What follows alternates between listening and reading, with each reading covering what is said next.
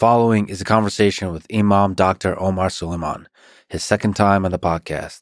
He is a Palestinian American, a Muslim scholar, a civil rights leader, president of the Yaqeen Institute for Islamic Research, and is one of the most influential Muslims in the world. Our previous conversation was focused on Islam. This time, the focus was on Gaza and Palestine. And now, a quick few second mention of each sponsor. Check them out in the description. It's the best way to support this podcast. We got Shopify for e-commerce, NetSuite for business management software, BetterHelp for mental health, 8 Sleep for naps, and AG1 for delicious health. Choose wisely, my friends. Also, if you want to work with our amazing team or just want to get in touch with me, go to lexfridman.com slash contact.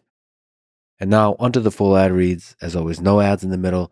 I try to make these interesting, but friends, if you must skip them, please still check out our sponsors. I enjoy their stuff. Maybe you will too. This episode is brought to you by Shopify, a platform designed for anyone to sell anywhere with a great looking online store. I use it to sell merch, shirts. I use it to also go to other people's merch stores and buy it. Shopify enables me to wear a bunch of stuff that I'm a fan of. Also, if we're talking about t shirts, they do a lot, thousands of integrations and third party apps, including on demand printing for t shirts. So you sell on Shopify, and then another company does the printing. I've had a few incredible artists contact me about sharing their art. Uh, first of all, I'm just grateful that artists exist in the world, that artists create. It's not the easiest way to make money. In fact, it's nearly impossible to make money with art. And still they do. And still they persevere. And still they fight the odds. And still they long to create. And oftentimes, for no reason besides the act of creation itself, the beauty laden in the act of creation. The money doesn't matter. The fame doesn't matter. None of it matters. Just loving the process of going from the idea to the final thing. Now, I've just seen some incredible works of art, and a couple of artists have reached out, wanted to create some art, and um, I'm always deeply, deeply honored by that. Anyway, uh, I bring that up because maybe some of those arts will end up in a uh, on a T-shirt. So, and that T-shirt will be sold on Shopify. You can sign up for a one dollar per month trial period at shopify.com slash lex. That's all lowercase. Go to shopify.com slash lex to take your business to the next level today. This episode is also brought to you by netsuite an all-in-one cloud business management system as the kids in the biz call it erp system. Takes care of all the messy stuff everything from the financials to the hr to the inventory and supply to the e-commerce and much much more you can uh, check out reddit uh, reviews on Reddit, and those people can sometimes be a little bit cranky. And when it comes to NetSuite, they're not cranky; they're positive. That's how you know NetSuite is legit. What? There's a lot of ways to know NetSuite is legit. That's that's kind of like one of the perspectives. I often think about the stress, the drama, the complexities, the anxiety, the fears involved in running a company you know, doing research at a university and then hosting a podcast is such a beautifully simple existence, especially in a close knit team where everybody likes each other. We're all inspired by each other. And I don't know. To take a leap into the unknown of a startup is uh, is exciting and terrifying. And I, I think the terrifying part is not just the sort of sexy things like product design and innovation and the actual sort of engineering, but all the stuff that makes the company work. It feels like the little things, the details can matter a lot in defining the culture, how efficient the thing works, the machine of a company works, especially when it has to scale quickly. they asked me very nicely to mention that 37,000 companies have upgraded to NetSuite by Oracle. And they asked me to say that NetSuite turned 25 this year. Download NetSuite's popular KPI checklist for free at netsuite.com slash Lex. That's netsuite.com slash Lex for your own KPI checklist. This episode is also brought to you by BetterHelp, spelled H E L P, help. They figure out what you need and match you with a licensed therapist in under 48 hours. They got therapy for individuals. They got therapy for couples. The couples thing I recently found out. That's pretty cool. That's really cool. Anyway, the thing is easy, discreet, affordable, available worldwide. On their website, they have a counter of various kinds. I like numbers, especially when number go up. Number go up is a really exciting thing. I have to be honest. And the number I want to mention is uh, 350 million, over 350 million messages, chat, phone, and video sessions. Over 34,000 licensed therapists. Over 4.4 million people got help. Man, talk therapy can be an important part of getting your uh, mind right. So, BetterHelp is easy and accessible, so you should try it. It's a great, great, great first step. Check them out at betterhelp.com slash Lex and save on your first month. That's betterhelp.com slash Lex. This episode is brought to you by Eight Sleep and its Pod 3 cover. You can control temperature with an app. It is such a fundamental part of a joyful existence at home for me. That's the thing I look forward to when I'm traveling. That's the thing that makes me feel like I'm at home. I think more than probably anything else. It's just that process of either going to take a nap or going to sleep for the night. It's the cold bed. The ritual of it, the experience of it, the sensation of it, cold bed with a warm blanket. The sleep world period is just a, it's a fascinating place. It really is a journey to another place. I do feel like I travel. I travel when I lay down and I'm reading a book and then I slowly get tired and then just fade away. But I'm not fading. I'm being teleported to another place. Sometimes with a dream, sometimes with a calm nothingness. The book I was currently just yesterday reading, it's not something you can read for very long, it's tiny, is the, the Little Prince and it just always makes me smile. I recommend it highly if you haven't. It's a kind of children's book, but deeper in meaning. It really reverberates through the years in its simplicity, in its profundity of its simple message. Anyway, check it out and get special savings when you go to 8sleep.com slash Lex. This episode is also brought to you by AG1 the thing I'm going to have in about 10 minutes. It's an all in one daily drink to support better health and peak performance. I've been getting back on the road. When I'm in Austin, Texas, you know, all through the winter, the temperature does dip sometimes, but really it can comfortably be at like 50 or 60, where you can just throw on a sweatshirt and still in shorts and just do a good 10, 8, 10, 12 miles, sometimes five miles, depending on what I'm feeling like. Fast five, slow five, slow 12, slow 15. One of these days I should do a, like a double loop and do a marathon just on a random Tuesday. Screw it. I'm just going to step outside at some 1:30 p.m. on a Tuesday and just go like Forrest Gump.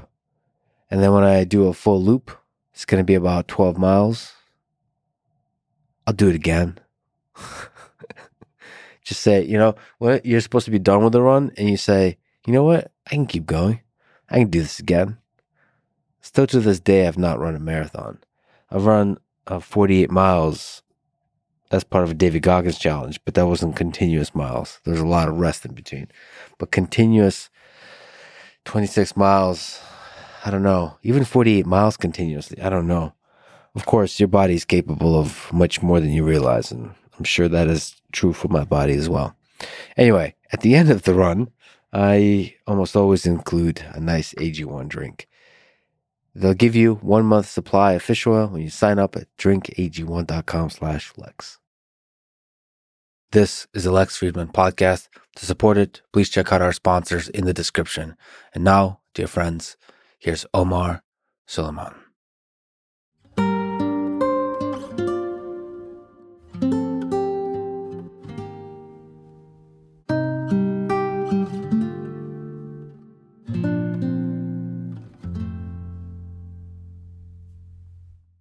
What did you think, feel, and pray for in the days that followed October 7th? I think the first feeling was that uh, there's going to be a lot of death and destruction in Gaza as a result, right? We always kind of see this where one Israeli casualty leads to hundreds of Palestinian casualties, right? So it's a pretty familiar cycle in some ways where there are daily transgressions against Palestinians in the West Bank and in Gaza, the checkpoints, the aggression on Masjid al Aqsa, the settlements expanding, the stories of Palestinian death. And then you have rockets fired from Gaza, and that's when the Western press catches up and starts to cover it. Israel responds with Hellfire missiles, white phosphorus bombs, and the casualties are wildly disproportionate. And so I think that, you know, I wasn't surprised. I prayed for the people that I knew were going to bear the brunt of this outbreak, but the outbreak was predictable. You wrote a statement on October 9th. I was hoping uh, to read it, if it's okay. Yeah, go ahead. Our Palestinian casualties are always your footnotes the daily humiliation of occupation ignored, the aggression by settlers and soldiers alike on holy sites and souls, the annihilation of entire families that follows, the devastation of whatever scraps remain in the open air prison of Gaza, unsustainable and inhumane. So if you're waking up to a sudden interest in the region and want to know what's been happening, dig a bit deeper than two weeks and try to read beyond the headlines of a media that has been dehumanizing us for decades. Again, this was not surprising. This was very predictable. If you've been watching what's been unfolding before October 7th, 2021, Human Rights Watch puts out the report Threshold Reached. Israel is an apartheid state.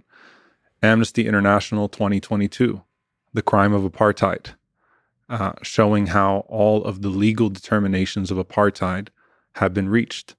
The occupation is only getting more aggressive. Shireen Abu Akleh, a Palestinian American journalist, is shot dead in 2022 in front of the world.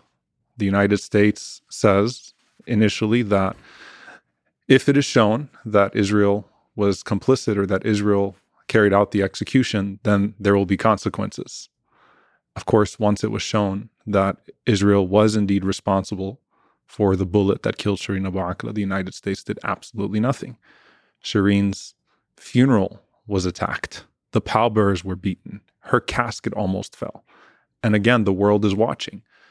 The aggression against worshippers in Al Aqsa is getting worse.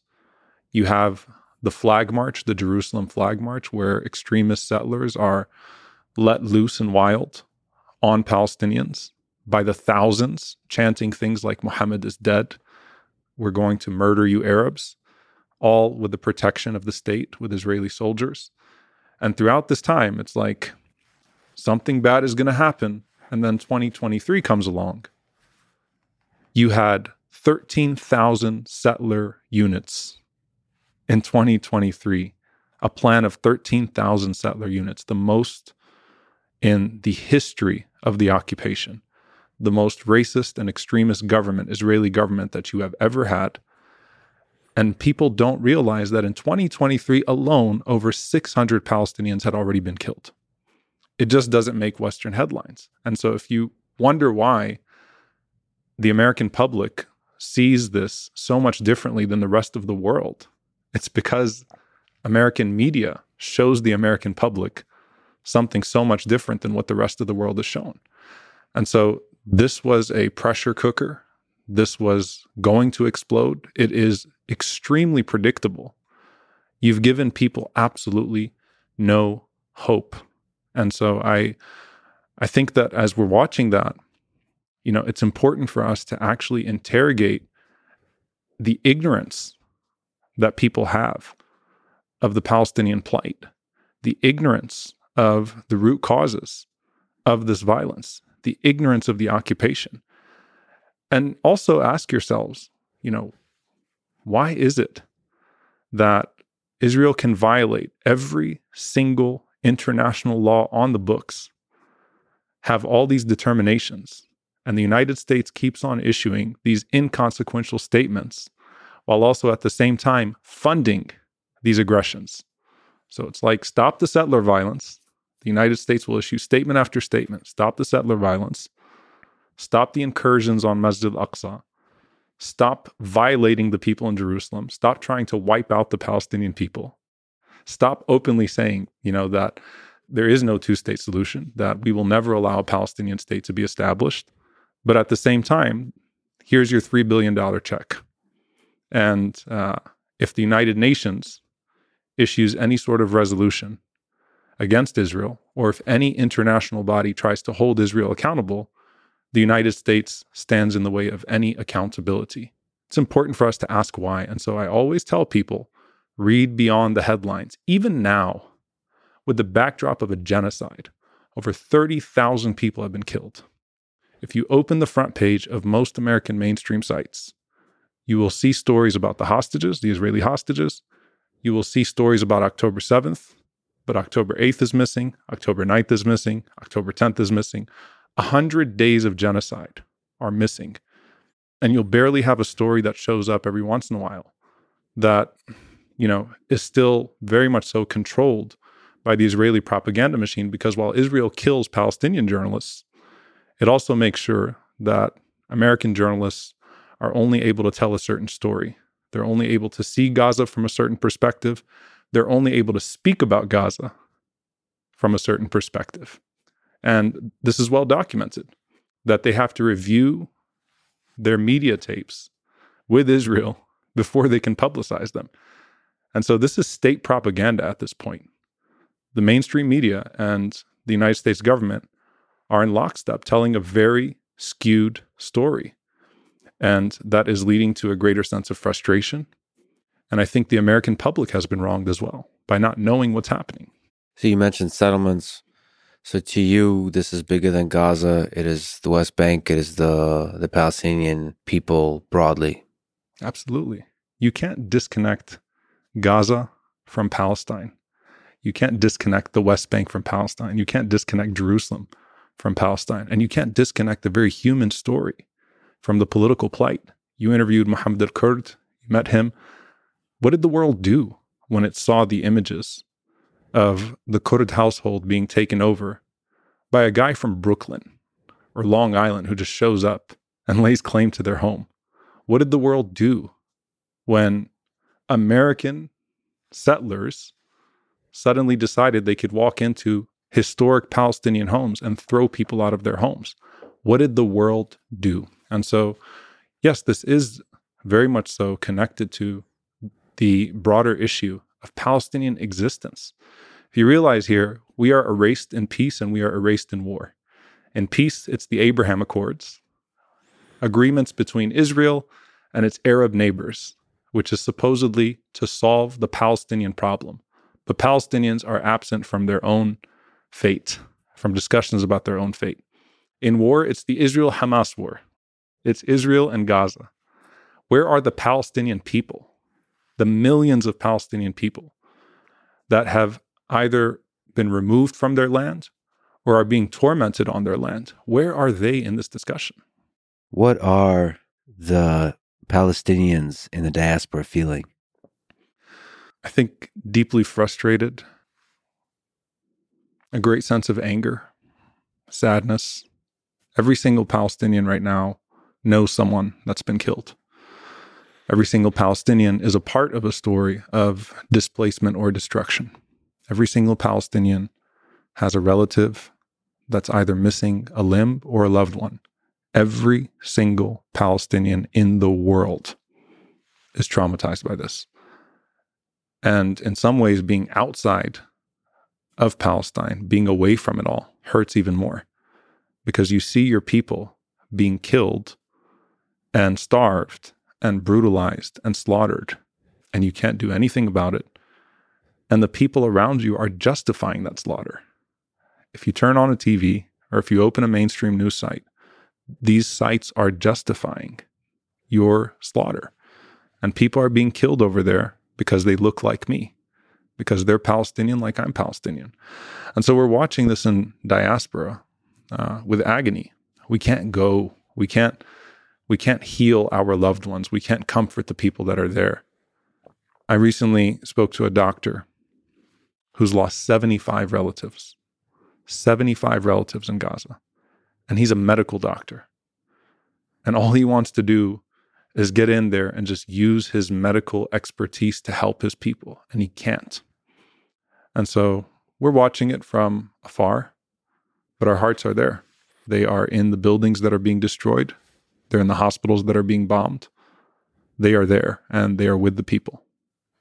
You're somebody who's always rushed into the midst of a crisis. So, what does it feel like on a personal level to not be able to do that here, to go to Gaza to help? Yeah, it's it's really hard.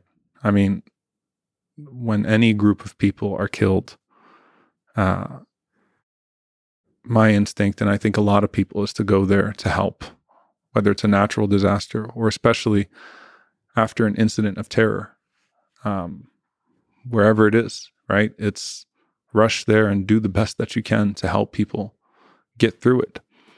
Um, so it's been extremely hard uh, to watch this from afar and feel like I can't do anything about it. And so that's why, instead, I think that uh, most of us are driven to continue to be the voice of the voiceless. You know, I always say that if they've made them faceless, they can't make us voiceless. They have reduced our casualties in Palestine to a number. The number is hundreds a day, over 30,000 people. We're averaging 10,000 people a month. The fact that they've been turned into faceless numbers with no stories, with no humanity, makes it that much more important for us to tell their stories here and to remind the world that you've lost your humanity if you can watch this unfold and not even have the decency to call for a ceasefire. I mean, that's the that's where we've reached. That's how low it is right now. Calling for a ceasefire has now become radical. Uh, so we have to remind the world that if you're okay with the demolition of an entire town or a city or whatever it is that you want to call Gaza, because it wasn't always the Gaza Strip. But if you're okay with this and you're okay with this casualty count every single day, it's not just them who are being killed, it's your hearts that are dying. And I think that when I look back to Dr. Martin Luther King Jr., and I, mentioned this, he wrote about Vietnam. He said that if America was to succumb to uh, its spiritual death, the autopsy would read Vietnam. I would say that it would read Gaza now. Speaking of the people, the faces, the voices, one of the people you've talked about, you've posted about, you've written about is Wael Al him being hospitalized.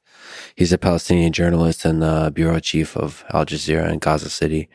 What can you tell me about this man? If Wael al wasn't Palestinian, he'd be on the cover of Time magazine right now he would be the most celebrated journalist in the world. Uh, Wael al is from Gaza. He has been in Israeli prisons. He has been under Israeli airstrikes. He has seen the worst of the occupation before he's seen the worst of the genocide. While on TV, I mean, and this is this is insane when you think about it. We have over a hundred journalists now, right? That's more than any conflict in history that have been killed. And there is sufficient evidence by international uh, watchdogs that this is intentional, that journalists have been killed intentionally. But then their families, Wael was reporting on TV when an airstrike hits his wife, two kids, and a grandchild. He goes to the scene and he said this you know, you never expect as a journalist to be the subject of the story. Suddenly, the camera is on him mourning over his dead wife and kids and grandkid. And he's saying, he even says it in Arabic, he says, they're taking it out on our children. They're taking it out on our children. Uh, you know, I've heard this from multiple people that have had relatives targeted that I wish it was me instead. He gets back on camera the same day because he feels a responsibility to continue to cover the lives of the people of Gaza. He understands that his story, as devastating as it is, is not unique in regards to the people of Gaza, that there are many people whose families have been killed in airstrikes. All 2 million people have been traumatized in some way. And so he gets back on camera, tells the story again. And then he is targeted himself. Uh, his arm struck. His cameraman, Samar Abu Daqqa, dies in front of him. He bleeds out. Wael watches him bleed out for hours. And while any aid workers try to reach them in the building that they were in, uh, snipers would shoot all of those that were rushing to Samar. So he watches his cameraman and one of his best friends bleed out to death. Wael goes to the hospital, his arm is wrapped up, gets treatment. He's back on camera the next day. A few weeks later, uh, another child is killed again with his friend uh, in a car. So this was a targeted airstrike. His son is driving, and his son and his best friend are hit in an airstrike. Wael leads the funeral prayer, is back on camera again, and speaks with such dignity, with such compassion.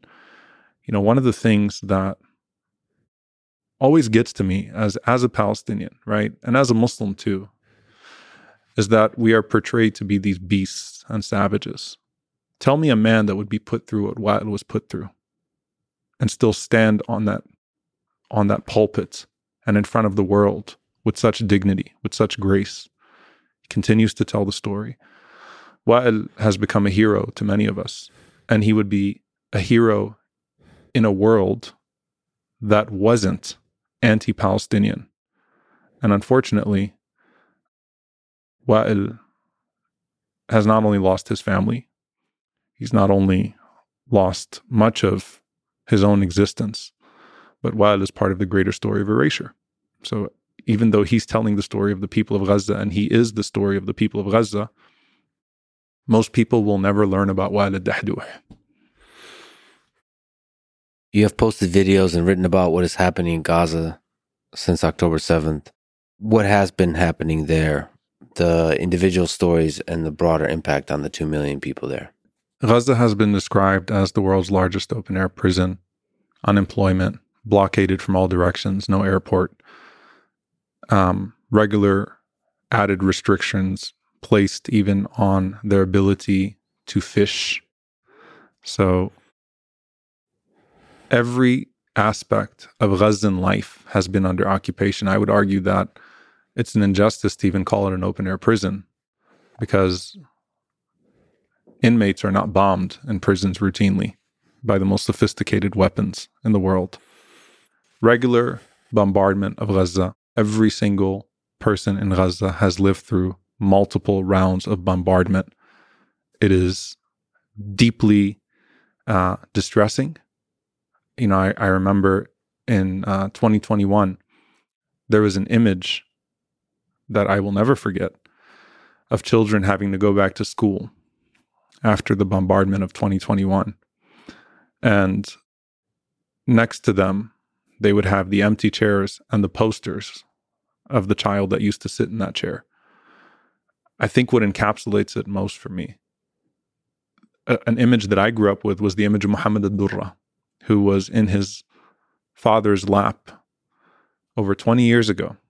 And his father was begging for Israel to spare his child and Muhammad was murdered in his lap. And you know what happened this last round? His other kids were murdered. So Muhammad's brothers were murdered, and his father's been on the run. Every single person in Gaza has witnessed multiple wars, has witnessed the greatest suffocation of occupation, has even had their diets restricted, and has suffered under Israel's state policy, which is called mowing the lawn. and everyone should look this up. This is what Israeli ministers refer to as routine bombardment of Gaza, mowing the lawn, which shows you that before they called us animals, they considered us insects. And unfortunately, the casualty counts get higher and higher every time, and people become more and more desperate, more and more helpless. Gaza has been, unfortunately, the worst manifestation of anti Palestinian bigotry. It's already, I mean, 60% of the population is a refugee population. What that means, and people do need to understand this, is that people move to Gaza from other parts of occupied territory to find refuge. And we're practically living on top of each other. There are people that are in the Gaza Strip that know that they had homes right beyond that apartheid wall. And those homes were stolen from them, and they can't even enter that territory anymore. And they know that on the other side of that wall, there's life. On the other side of that wall, there's opportunity. On the other side of that wall, you have a passport, you have an airport, you have the ability to travel, you have the ability to export and import. You can dream. But behind that wall, you are to live until the next airstrike. You are to live until Israel mows the lawn again and hope that you're not part of the grass. That's what Gaza has been all of these years. So, pragmatically and psychologically, it is very difficult to flourish when you're just waiting for more bombardment. Because you know that it's around the corner. You always know when you live in Gaza that it's only a matter of time before the next bombs drop. You know, if you're in Gaza, that you are waiting for your death. People dream about going out in the world and pursuing education. People dream about going out in the world and pursuing economic opportunity. In Gaza, your idea of opportunity is an opportunity to see the next year. That has been the case.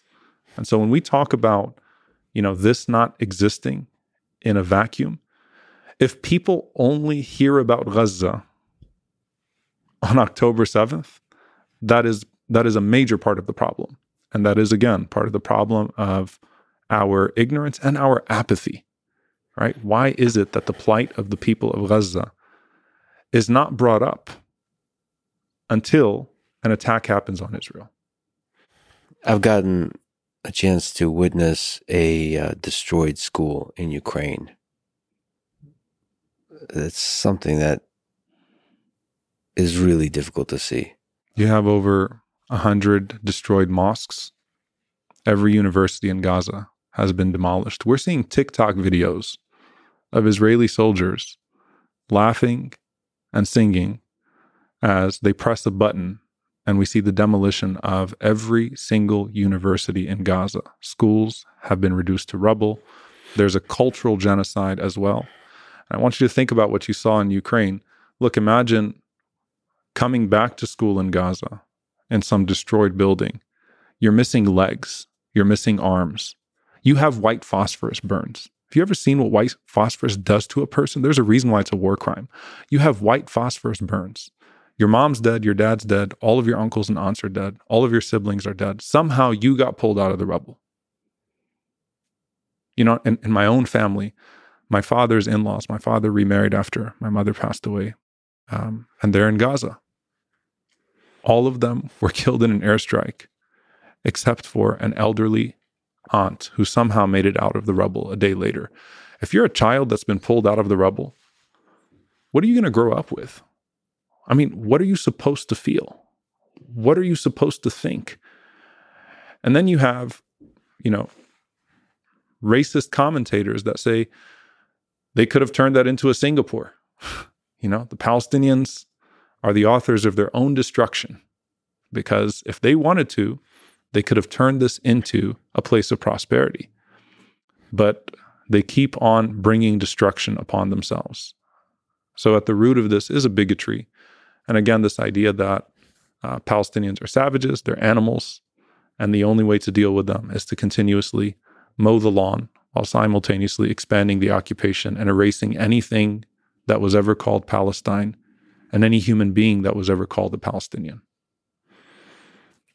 So those kids growing up in Gaza now, to you, they have almost no choice but to have hatred for Israel. it's human. I mean, look, any child that is under that type of oppression is going to hate their oppressor. I don't care who you are, I don't care what you are. But here's my problem with how that gets brought up. You're talking about the future of the security of Israel. Even some people that speak about it, uh, seemingly from a place of being well meaning, that say the only way that Israel can have its security is to stop killing Palestinians. And so the future of Israel depends upon Palestinians not hating Israel so much. And so we've got to stop tormenting these people so that they don't grow up to want to torment us. You've already decided then whose life is worth more than the other. And so instead of talking about the future of Israeli lives, why don't you talk about the present of Palestinian lives? Instead of talking about whether or not your state will be secure in the future, talk to me about why you're killing children now. Two thirds of the 30,000 civilians are women and children. And so uh, we can't talk about what these children are going to grow up with. We should talk about whether or not these children are going to grow up in the first place. And that should be what dominates our conscience right now and what drives our policies and what drives our emotions right now. So when I had a conversation with Elon Musk, he suggested that what Israel should do is conspicuous acts of kindness. So do as much positive things in Gaza as possible yeah. on a basic individual human level and at a policy level at every level. What do you think about that? I mean, you don't pass out candy in a concentration camp. You end the occupation. And so there has to be a solution that is beyond merely acts of kindness. At the end of the day, if you're occupying a people, you have to remove that occupation. Apartheid is not dealt with by acts of kindness on the part of the occupying power. Apartheid is dealt with by ending apartheid. And so there has to be a level of accountability. It's not just acts of kindness, it's not just uh, treating the people with more dignity. It's giving them the ability to pursue their own dignity. There's a reason why it's called Palestinian self determination. The United States likes to use it in all of its inconsequential statements that we need Palestinian self determination too. But the United States also voted against 138 states in the United Nations to allow for Palestinian self determination. Uh, self determination means I get to pursue my own course of worth, I get to pursue my own happiness. I don't have to depend on the benevolence of my occupier. And when my occupier feels like, you know, throwing me a few more crumbs, it has to end. There has to be a point now where the world says, this is not sustainable. It's not just about ending the present genocide. A ceasefire is the bare minimum. I think any decent human being would be calling for a ceasefire right now, but at some point you cease occupation, you cease apartheid, because what led to the ability of Israel to carry out a genocide without any accountability was that the global arena has permitted it to do so, largely due to American obstruction of justice. Is violence an effective method of resistance?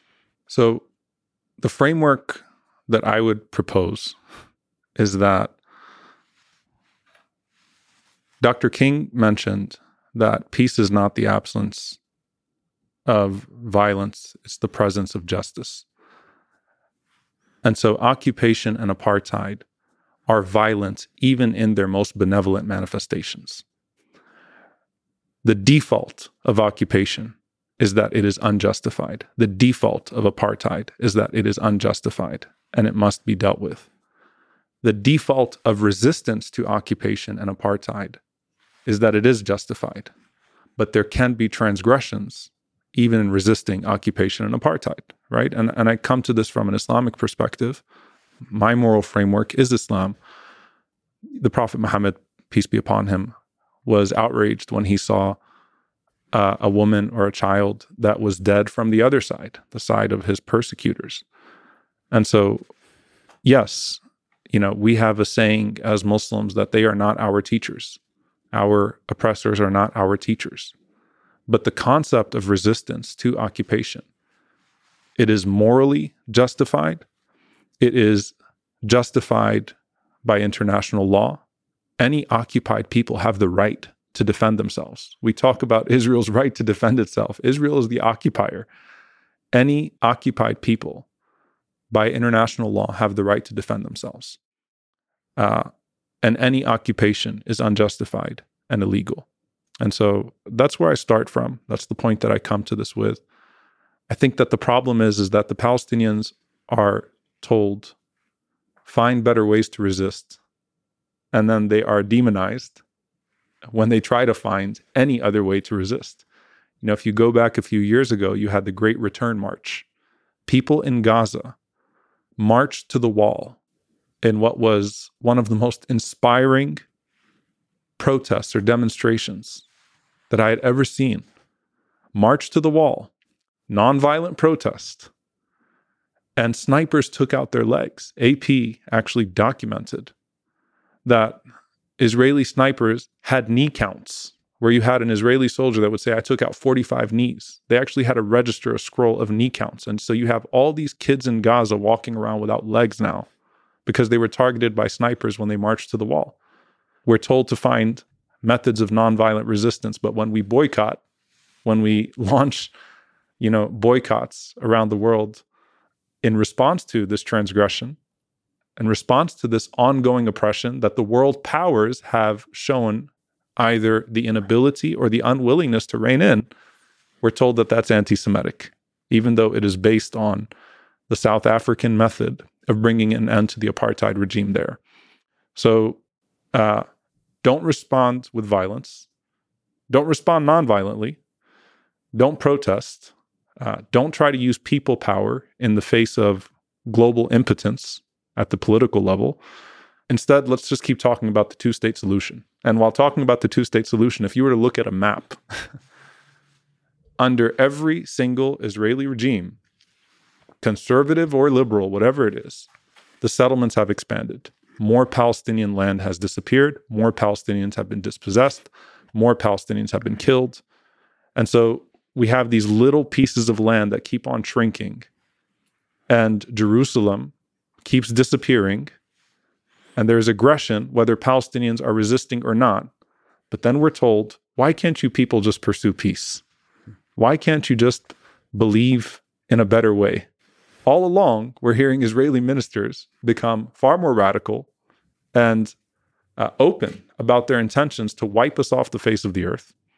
And that is actually their policy. It's not just slogans, it's not fringe elements, actual Israeli ministers, starting from the prime minister himself, who has executed a policy of the removal of all Palestinian lands and Palestinian lives. And then we're told peace, peace, peace, peace. And it is awfully ugly when you use the language of peace to suffocate the work of justice. You know, Dr. Martin Luther King Jr., one of his early sermons was something along the lines of when peace is obnoxious. When peace is obnoxious. It was in the 1950s around the Montgomery uh, bus boycott. And he talked about how this obsession with the language of peace is usually used to try to uh, keep people in status quo and make them complacent with their miserable situation. That has been the story of the Palestinian people, that they've been told that if you do things differently, then you will find peace. But everything the Palestinians have tried, inside and outside, has been met with repression. The most violent forms of it, they're in Gaza and beyond. And so, look, I, I start from the place of wanting to see peace. I want to see a situation in which no innocent people lose their lives. But we have to analyze the situation with some justice, with some fairness. What would any group of people do in this situation? That doesn't mean that you hope for hell. That means that you analyze the existing circumstances of hell which was life in Gaza even before October 7th. That said, you did talk about Wael Atatürk and dignity. And you mentioned transgressions. So there is places where violence can go too far. Absolutely. So violence again, the point is is that you you ask yourself why we've been silent about the violence all of this time. And you know what? When people say, "Well, what about this? Well, what about that?" My response is this. What I would love to see is effective international bodies of justice being able to rein in any party that has committed an act of aggression or committed an act of injustice and hold them accountable. Any reasonable human being would say, yeah, you know what? There should be effective international bodies that can rein in parties that can't be reined in domestically, that could stop the violence, that could assign blame properly, and then have methods of accountability. The problem is, is that Israel has been made invincible in the international arena because of the United States. And then we wonder why there's such a rise in global anti American sentiment. It's not because of American freedom. It's because America is directly participating, the United States government is directly participating in the worst genocide that we have ever seen in our lives, right? Playing out on screen, you know, on social media. And we can't do anything about it. So I think that the point is is that we need those international bodies. We need methods of effective accountability. And I would love to see blame properly assigned and anyone that kills any innocent human being take into account, anyone that is guilty of a war crime take into account. We have to ask ourselves why is it that Israel has violated over 63 United Nations resolutions, has expanded its occupation, has killed over 600 Palestinians before October 7th? Why is it that Israel cannot be held accountable? And so when you talk about, you know, words that get thrown around, um, you know, that, that are used to justify violence against more innocent people. You know, when I'm asked about uh, terrorism. Is it only terrorism if it's a non state actor? If someone's sitting inside a room, you know, of suits and can press a button and terrorize thousands of people and murder innocent people with no consequences, how is that not terrorism? So if terrorism is only to be assigned to non state actors, then it's a word without function. In fact, it's a word that justifies more terror that is then rained upon innocent populations. We have to have moral consistency. Children should not be killed. Non combatants should not be targeted. We can all agree upon that. Why aren't there proper investigative bodies and then proper international bodies of accountability then that can execute their findings in a way that makes the world a better place, in a way that actually brings about more peace? And so, you know, I, th- I think this is where we're at right now, and this is the frustration, and this is the the place that the Palestinians have been left. So, to you, violence becomes terrorism when women and children, non-combatants, are killed, no matter who is doing the killing. Absolutely, absolutely. In America, for you, for other Palestinians, other Muslims in your community. What has all of this been like? It feels like there's a uh, a return to some of the days uh, after 9/11, the dehumanization, the feeling of complete disregard for our humanity at the level of government, at the level of media feeling of an increase in surveillance, the feeling in an increase in bigotry, um, people are losing their jobs, uh, and people are being uh, berated on campuses and grocery stores, and people are being killed. You know, I went to the funeral of a six year old boy who was killed directly due to anti Palestinian propaganda. And so I think that a lot of us are feeling a return to that, but we also uh, refuse to be cornered into a position where we are told to perpetually condemn acts of violence and not speak about the violence that's committed against us here or abroad. Can you tell the story of this boy, Wadea Al Fayoume? He's a six year old Palestinian American boy who was stabbed 26 times in his home in Plainfield Township, Illinois. It was found to be a hate crime motivated by Islamophobia. And um, the attacker said, You Muslims must die. So before Wadea was killed, Wadea was killed on a Saturday. It was um, the immediate Saturday after October 7th. I remember on Friday, uh, media starts to reach out to every imam in the country every Muslim leader in the country and say, What are you going to do about this global day of jihad? What are you going to do about the global day of jihad? It's like, What are you talking about? It's like, Well, Hamas has called for a global day of jihad. So how are you going to stop Muslims from attacking people? right? So it's Friday, and I'm like, Well, this is the first I'm hearing from you. And I, I remember responding to a local reporter.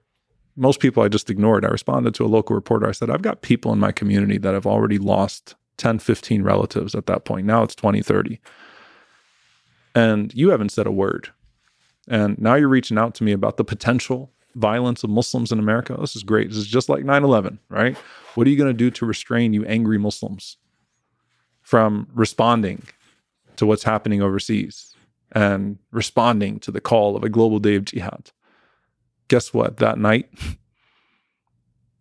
this man takes out a military knife and attacks a six year old boy a six year old Palestinian boy. By the way, it gets worse the more details that you know. And, and I recently had a chance to go and speak to his mom because uh, she was in the hospital when I was there for the funeral. So I had a chance to visit her um, not too long ago. And she was attacked also. She was attacked first. It was actually their landlord. So Hanan, the mother, um, was at home with Wadea, six year old boy. Landlord comes in and with absolutely no emotion just charges at her. Starts with her. She was able to fight him off. Stabbed her initially seven or eight times with a military grade knife. She fought him off, um, escaped to call 911. And while she's calling 911, she hears Wadea. Wadea ran up to the man, calling him Uncle Joe because the landlord prior to that had been kind to them. Used to give Wadea toys. Wadea had an infectious, beautiful smile. Every picture you see of that kid, beautiful, beautiful, beautiful smile.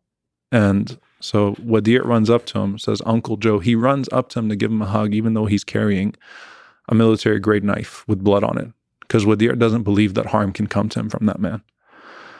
And um, Hanan didn't think that he would do anything to her kid. Even in that fit of rage, the last thing that she says she heard was, oh no. You know, Wadea says, oh no. And then he starts to stab him 26 times, says, you Muslims must die. Uh, usually in a scene like that, police are hesitant to classify something as a hate crime. It was classified as a hate crime the very same day. The thing is, is that who's complicit in that hate crime? What filled that man's head for him to believe that he was doing an act of good by murdering a six year old Palestinian boy? And in reality, Uncle Joe was motivated by President Joe Biden, who repeated a debunked report that there were 40 beheaded Israeli babies. And he said, I saw 40 beheaded Israeli babies. The White House walked it back afterwards in a statement that no one reads because it was factually false. But Uncle Joe heard it and had been binge watching media about these violent Palestinians. And suddenly, the propaganda overcame his own humanity and what he knew of that family. And he went in and ruined their lives. And, you know, now you know, just like any any mom, you know, she hasn't moved a thing. His bike is still in the same place it was. Toys are still in the same place. She's left with this great void, this great emptiness. If that was the only crime, it would be enough to wake this country up and say, oh no, this is not where we need to go. Oh no, right? The last thing she heard him say was, oh no. If that was it, and I got the news, by the way, when I was ironically at a protest. We were protesting on Saturday, downtown Dallas, and I started getting all these texts about what happened in Chicago. Oh no, right? Like, no Muslims attacked anyone. The media was in a frenzy over the global day of jihad. I got called by national news outlets and local news outlets. What are you going to do about Muslims that are going to turn into monsters and start killing people in the streets? Next thing we know, we have a dead six year old Palestinian boy. Went to his funeral. Um, and that's kind of speaks to the proximity part of things. Yeah, it felt like stepping into Gaza, right? For a moment, it didn't feel like America. Didn't feel like America. Felt like stepping into Gaza. His casket was wrapped in a Palestinian flag. Um, there was not just sadness at his funeral, but a deep sense of anger. At the funeral, some of his family members shouted out, Joe Biden, you did this. Joe Biden, you did this. Um, and and you know, I remember the next day, it was right after the funeral, looking at the front page of CNN. And the story of Wadea was buried in the last in the last section.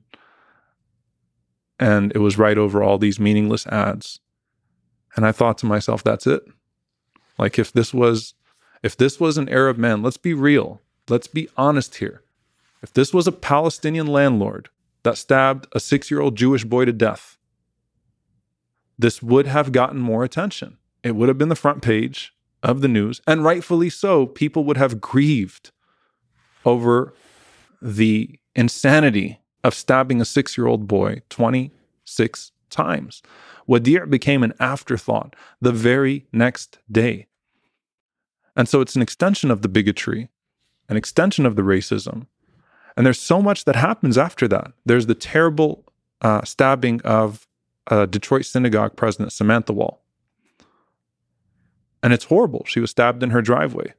Immediately, front page of all the news outlets. Immediately, it's the main news story. And immediately, the implications are there go the Muslims. The Palestinians have lost their minds. The Muslims have, they are who we thought they were, right? That's what it is. They are who we thought they were. They went and they stabbed a synagogue president.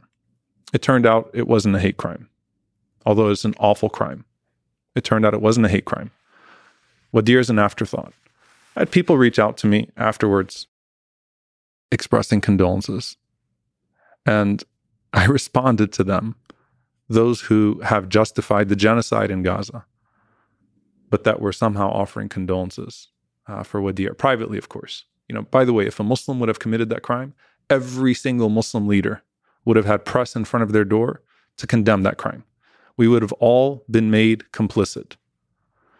Had people reach out to me, say, I'm sorry about what happened with, with Wadea. It's terrible. You know, I saw you at the funeral praying for you. My response was, What's the difference between Wadea and a boy in Gaza? What's the difference between me and Wadea? I'm a Palestinian child. My parents made it out of Palestine. I was born in this country. If I didn't have the opportunity to grow up here and to become the person that I became, you would have been justifying my murder right now. You would have been okay with my genocide. You would have been giving the talking points to the press to erase me mm-hmm. but you feel sorry because Wadea was killed. And I think this is when we say that anti Palestinian bigotry is an extension of Islamophobia. If a mosque gets targeted here, people rightfully rush to protect that mosque and say this is horrible and it shouldn't happen.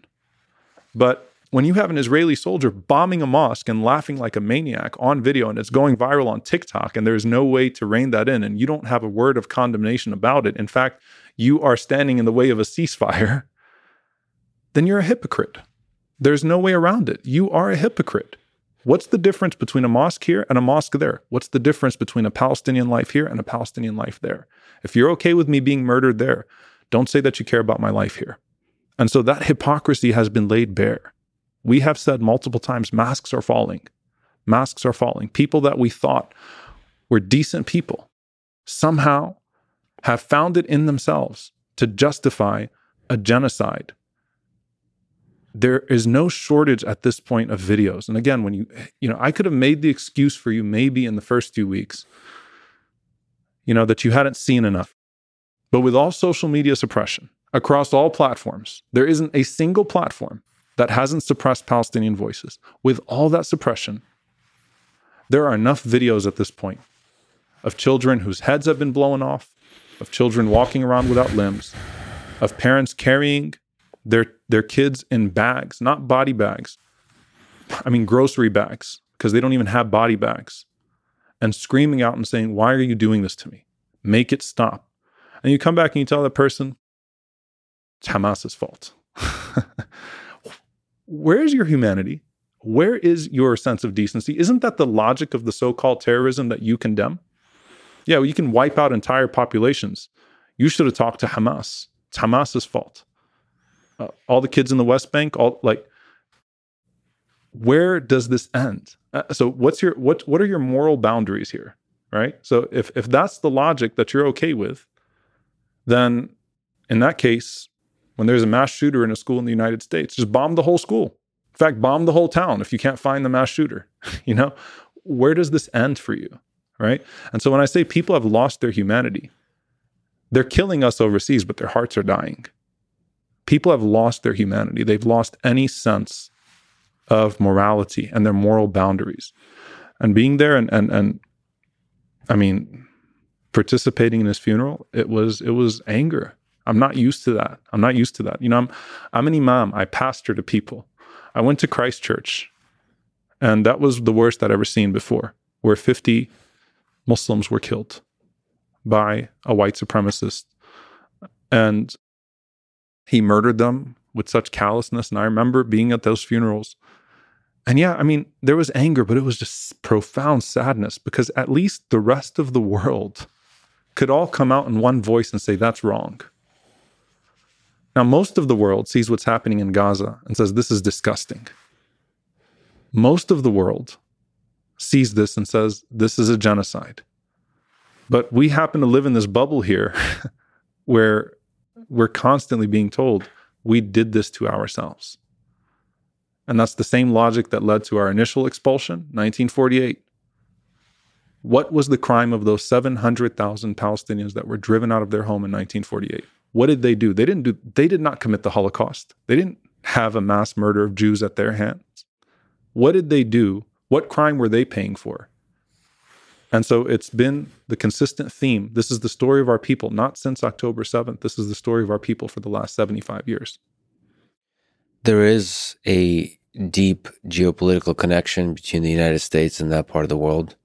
What is the role of US politicians in all of this?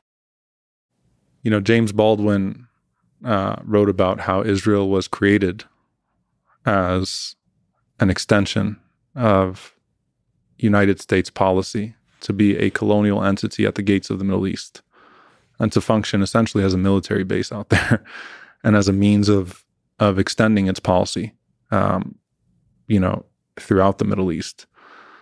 And it has functioned as such. The United States is not an honest peace broker. It never has been an honest peace broker. The United States uh, has never shown any uh, meaningful inclination towards peace has guarded and protected Israel from international accountability, has made Israel invincible. The United States is not just responsible at the governmental level for the genocide, it's responsible for letting it get to this point in the first place. We have funded that arsenal. We've given them the most sophisticated weapons in the world to test on the most desperate population in the world. We've given them the weapons. It's been bipartisan. We have issued at most inconsequential statements of condemnation, but at the same time stopped any international body of law from actually holding it accountable. So the United States, at this point, um, unfortunately, has rightfully lost all credibility. It should remove itself uh, from this because it is not an honest peace broker. I think Americans are probably sick of us paying for wars in general. I think Americans are probably sick of our tax dollars going to funding a genocide while we have a rise of homelessness and um, income disparity here in the United States. I think that Americans probably don't like that we're making ourselves uh, so deeply unpopular in the world because of Israel's actions. So, in the immediate moment, make this stop. The United States could have had a ceasefire a long time ago. The United States could have ended this genocide right away. The reason why this is continuing is because of US foreign policy. And in the process of Joe Biden talking about managing this crisis and talking about making things better, there have only been more bills that have come out of Congress. In fact, he's bypassed Congress to fund the arsenal, to keep replenishing the arsenal. Stop paying for weapons. Stop paying for someone else's war crimes. Stop protecting another country as it commits these war crimes. And if you can't be an honest peace broker, get out of the process. So there's money that you just mentioned and bills, and then there's rhetoric, which you also criticized, that he spoke about the beheaded babies and things of that nature. So where has uh, Joe Biden fallen short? Yeah, we need another podcast. That's going to take a few hours to talk about where Joe Biden has failed. Um, for one, the first time he seemed to find the word Palestinian in his vocabulary was when he accused the Palestinians of lying about the death toll uh, in Gaza. And then that turned out to also be false. In fact, the numbers that were coming out of the Gaza Health Ministry, according to multiple uh, international bodies, have been underreporting Palestinian casualty counts. Israeli intelligence has said that the civilian count or the death toll is actually higher than what's been coming out of the Gaza Health Ministry. So he's failed on that front. He has failed to speak to Palestinian humanity. He has spoken with deep passion and concern, as has Antony Blinken about, you know, the devastation in Israel and the way that people are feeling in Israel, and has shown nothing of that sort towards Palestinians. We don't want the rhetoric. We really don't want the rhetoric. Uh, you know, when people say, call for a ceasefire, the United States has had an opportunity and has an opportunity to, to really walk back and reflect on its entire policy towards Israel Palestine. This is a moment of reflection. This is a moment of restoration, if you want it to be, right? And to think about what we've enabled in the first place. He's shown absolutely no real empathy. Um, and I think that he is under great delusion in thinking that um, the Muslim community or people of conscience are going to forgive this, are going to forget this come November. You can't tell us that, well, at least I don't have the Trump Muslim ban while also carrying out a genocide primarily against Muslims and think that the Muslims are still going to vote for you.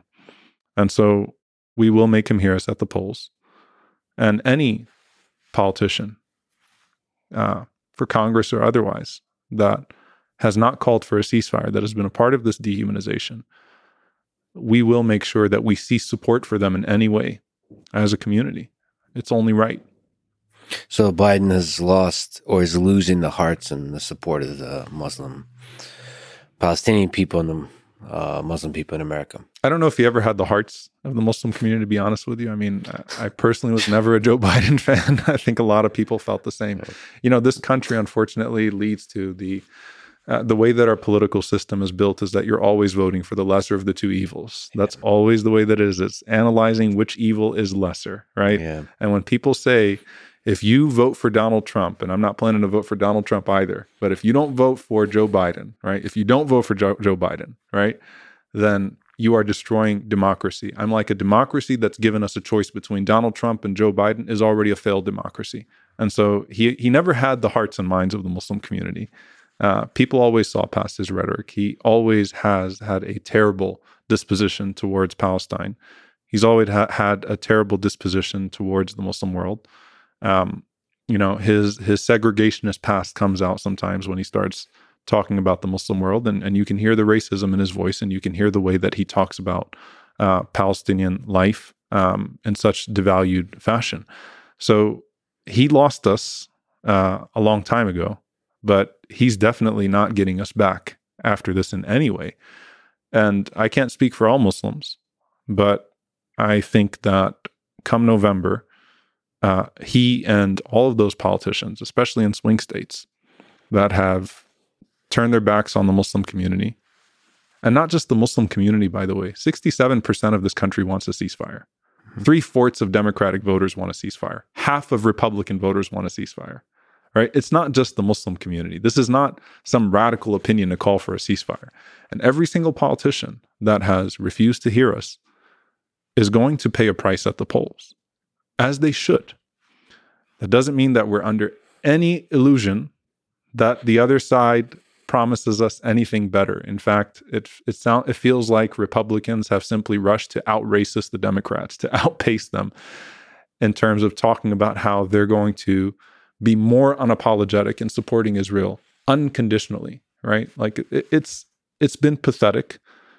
Um, but something has to change, and I think that Americans of conscience have to look at how this failed political system has hurt people here and abroad and talk about how to transcend that with just more humanity. Again, when you have 67% of the American public that wants a ceasefire, but only a handful of congressmen out of over 500 can muster up the courage in the face of these super PACs to say that, you know, uh, we should stop the genocide, right? And it's it, like, what are you asking for here? You're asking for the genocide to stop.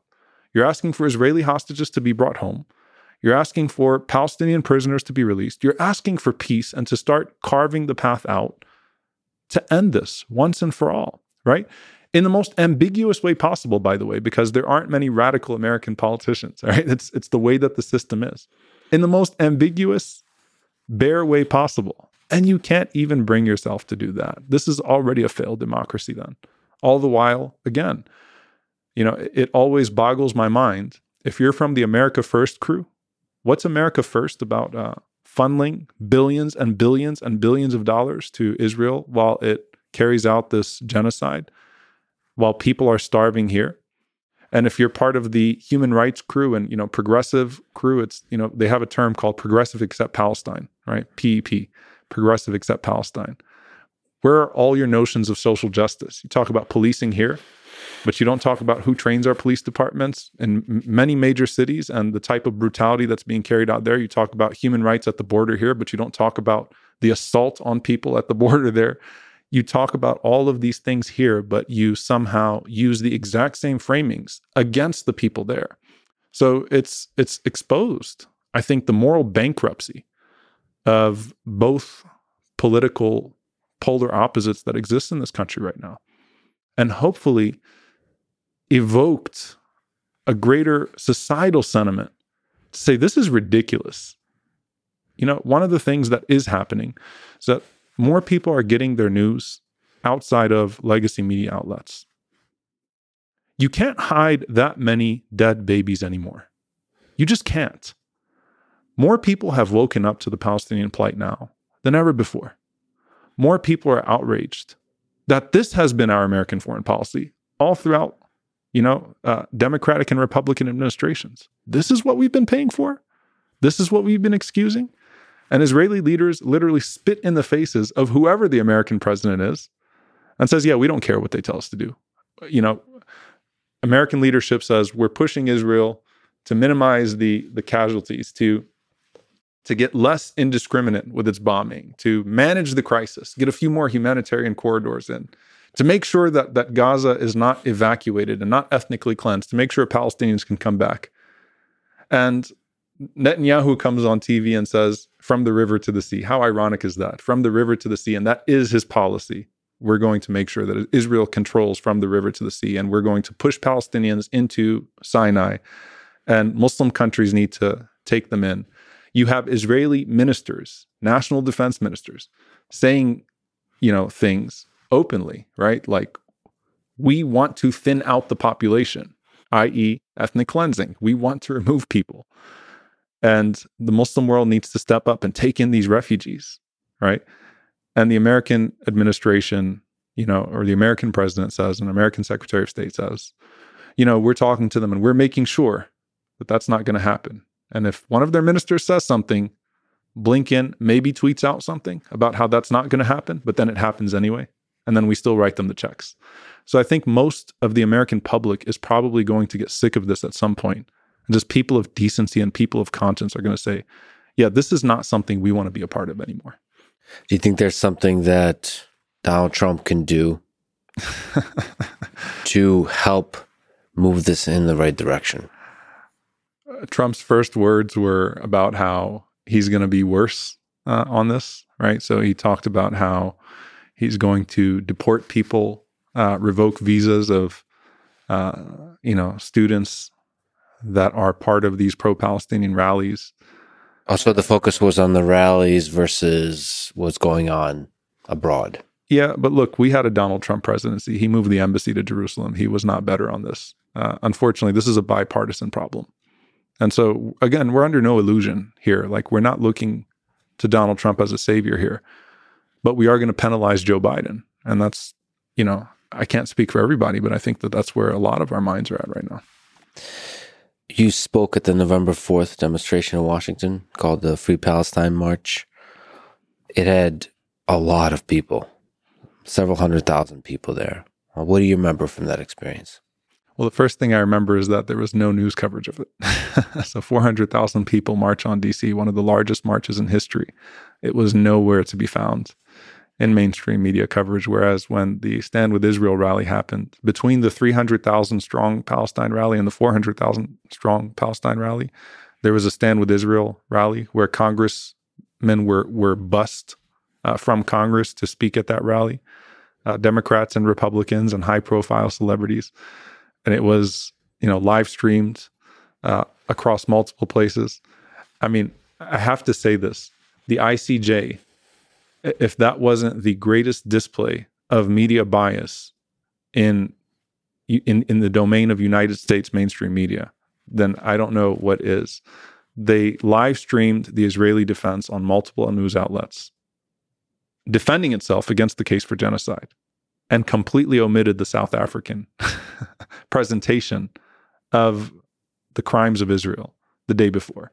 So, what I remember first and foremost about the protests is that they were nowhere to be found on mainstream media, which was expected. But what I also remember from the actual day of and from all of the pro Palestine rallies is that I have never seen a more multi faith, more diverse group of people consistently coming out for Palestine against the genocide in Gaza that I have this time around. And I think that has been the experience all around. There's been a pronounced Jewish presence, Jewish Voice for Peace, if not now, other anti Zionist Jewish groups, groups that are against the genocide, against the occupation, former Israeli soldiers, even, um, you know, that have been showing up at these protests. There's been a pronounced presence um, uh, from Native American groups, indigenous groups, all across the board, right? Christians, Jews, Muslims. I've never seen more diversity at these rallies than I've seen this time around, which I think is a sign of where things are going. And if you look at the under 35 opinion polls, it's very clear that there's a generational gap here, that the country is moving into uh, a more coherent direction and understanding what has been happening over there. And people from all backgrounds are standing up to it now. What do you think about the protests on campus against Israel? every protest I've been to has had the exact same tenor, has had the exact same messaging, but you always have that idiot or two that shows up with a sign. and no one knows who that idiot is, ironically. Never comes with anybody else. Always shows up somehow in the middle of the protest and puts up a sign that says something completely contrary to the messaging of the protests. And then all the cameras shift towards that guy. I see it every single time. But the overwhelming tenor of all of these protests has been consistent. It's been calling for freedom, it's been calling for liberation, it's been calling for an end to the genocide, a ceasefire, an end to the occupation, an end to the apartheid. I will tell you what many people are not seeing.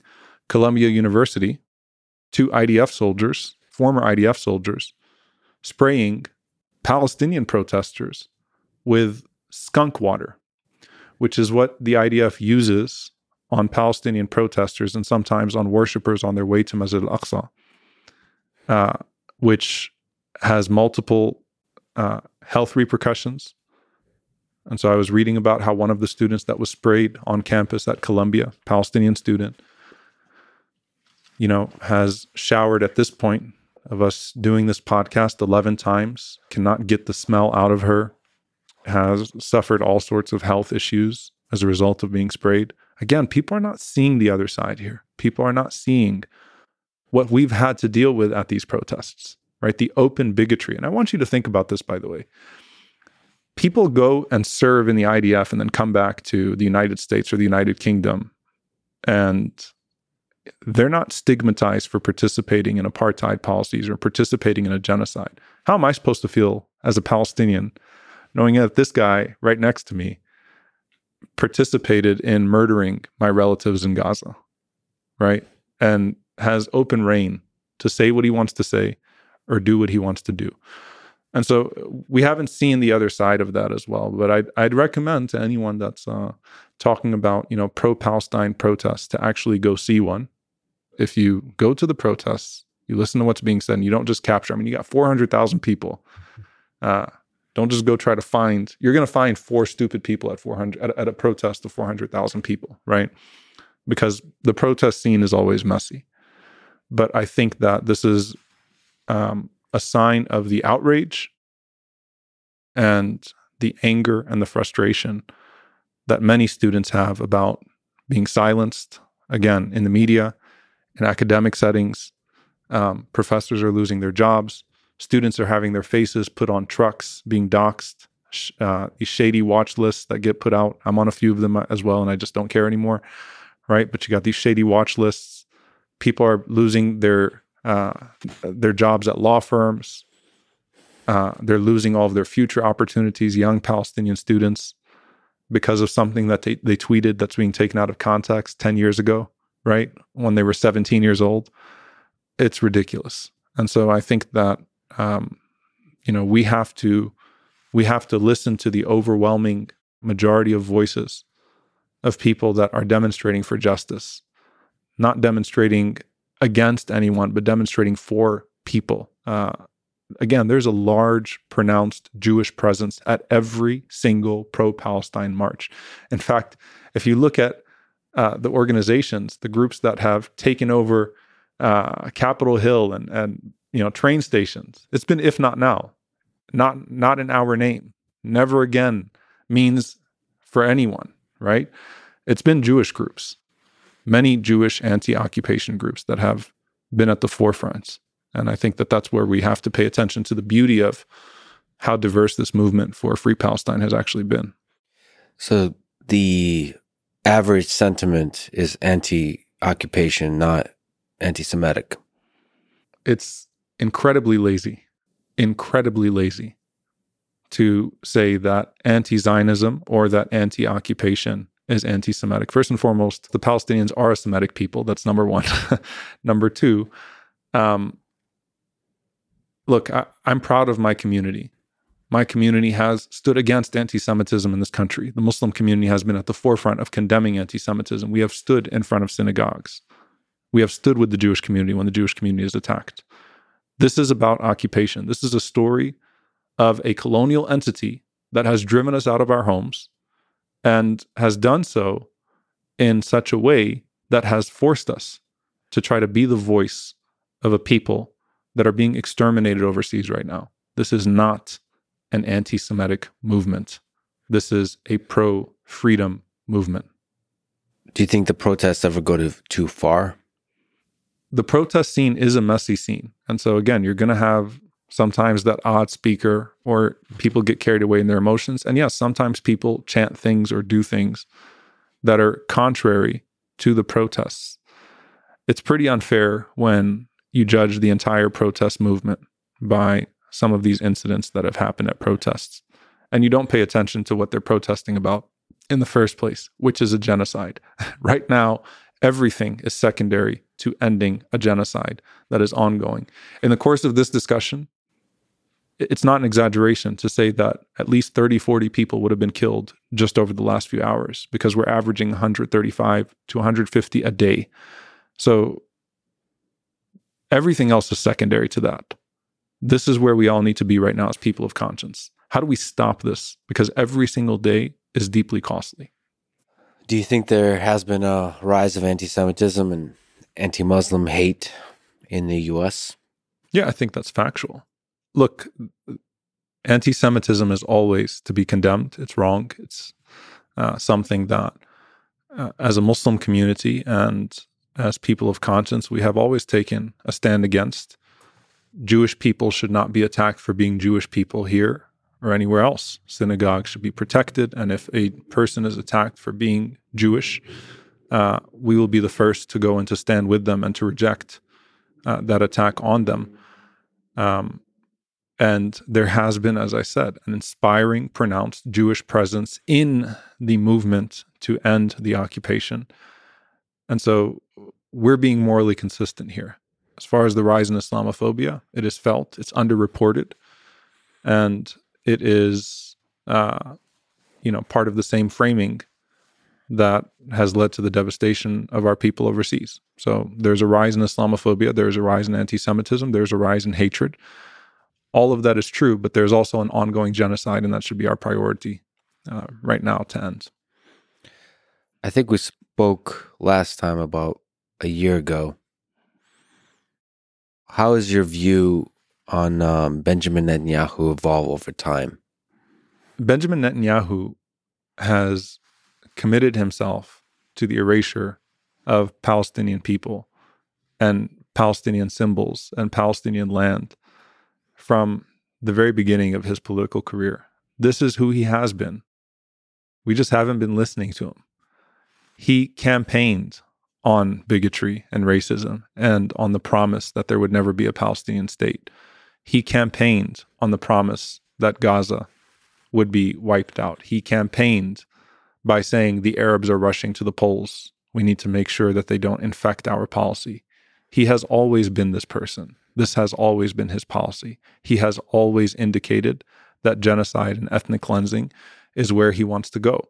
So uh, he's simply manifesting what his message has always been. And anyone that ignores that is being disingenuous. You can find statements from Benjamin Netanyahu in the 80s, 90s, 2000s. You can find him talking about this prior to October 7th and after October 7th. He's definitely doing this now to save his political career. I think he wants to drive this as long as he possibly can because he knows that his days in office are numbered. But let's also ask ourselves why is it that Benjamin Netanyahu was able to rise to power in the first place? Right? There's something deeply troubling about the fact that his messaging ever resonated and what the prospects are uh, for for peace if Benjamin Netanyahu is able to rise with such pronounced hateful messaging. So the claim that security of Israel is the primary concern is you're saying a um, dishonest claim. I think he's trying to secure his seat in office. He knows his days are numbered. This is not about Israel.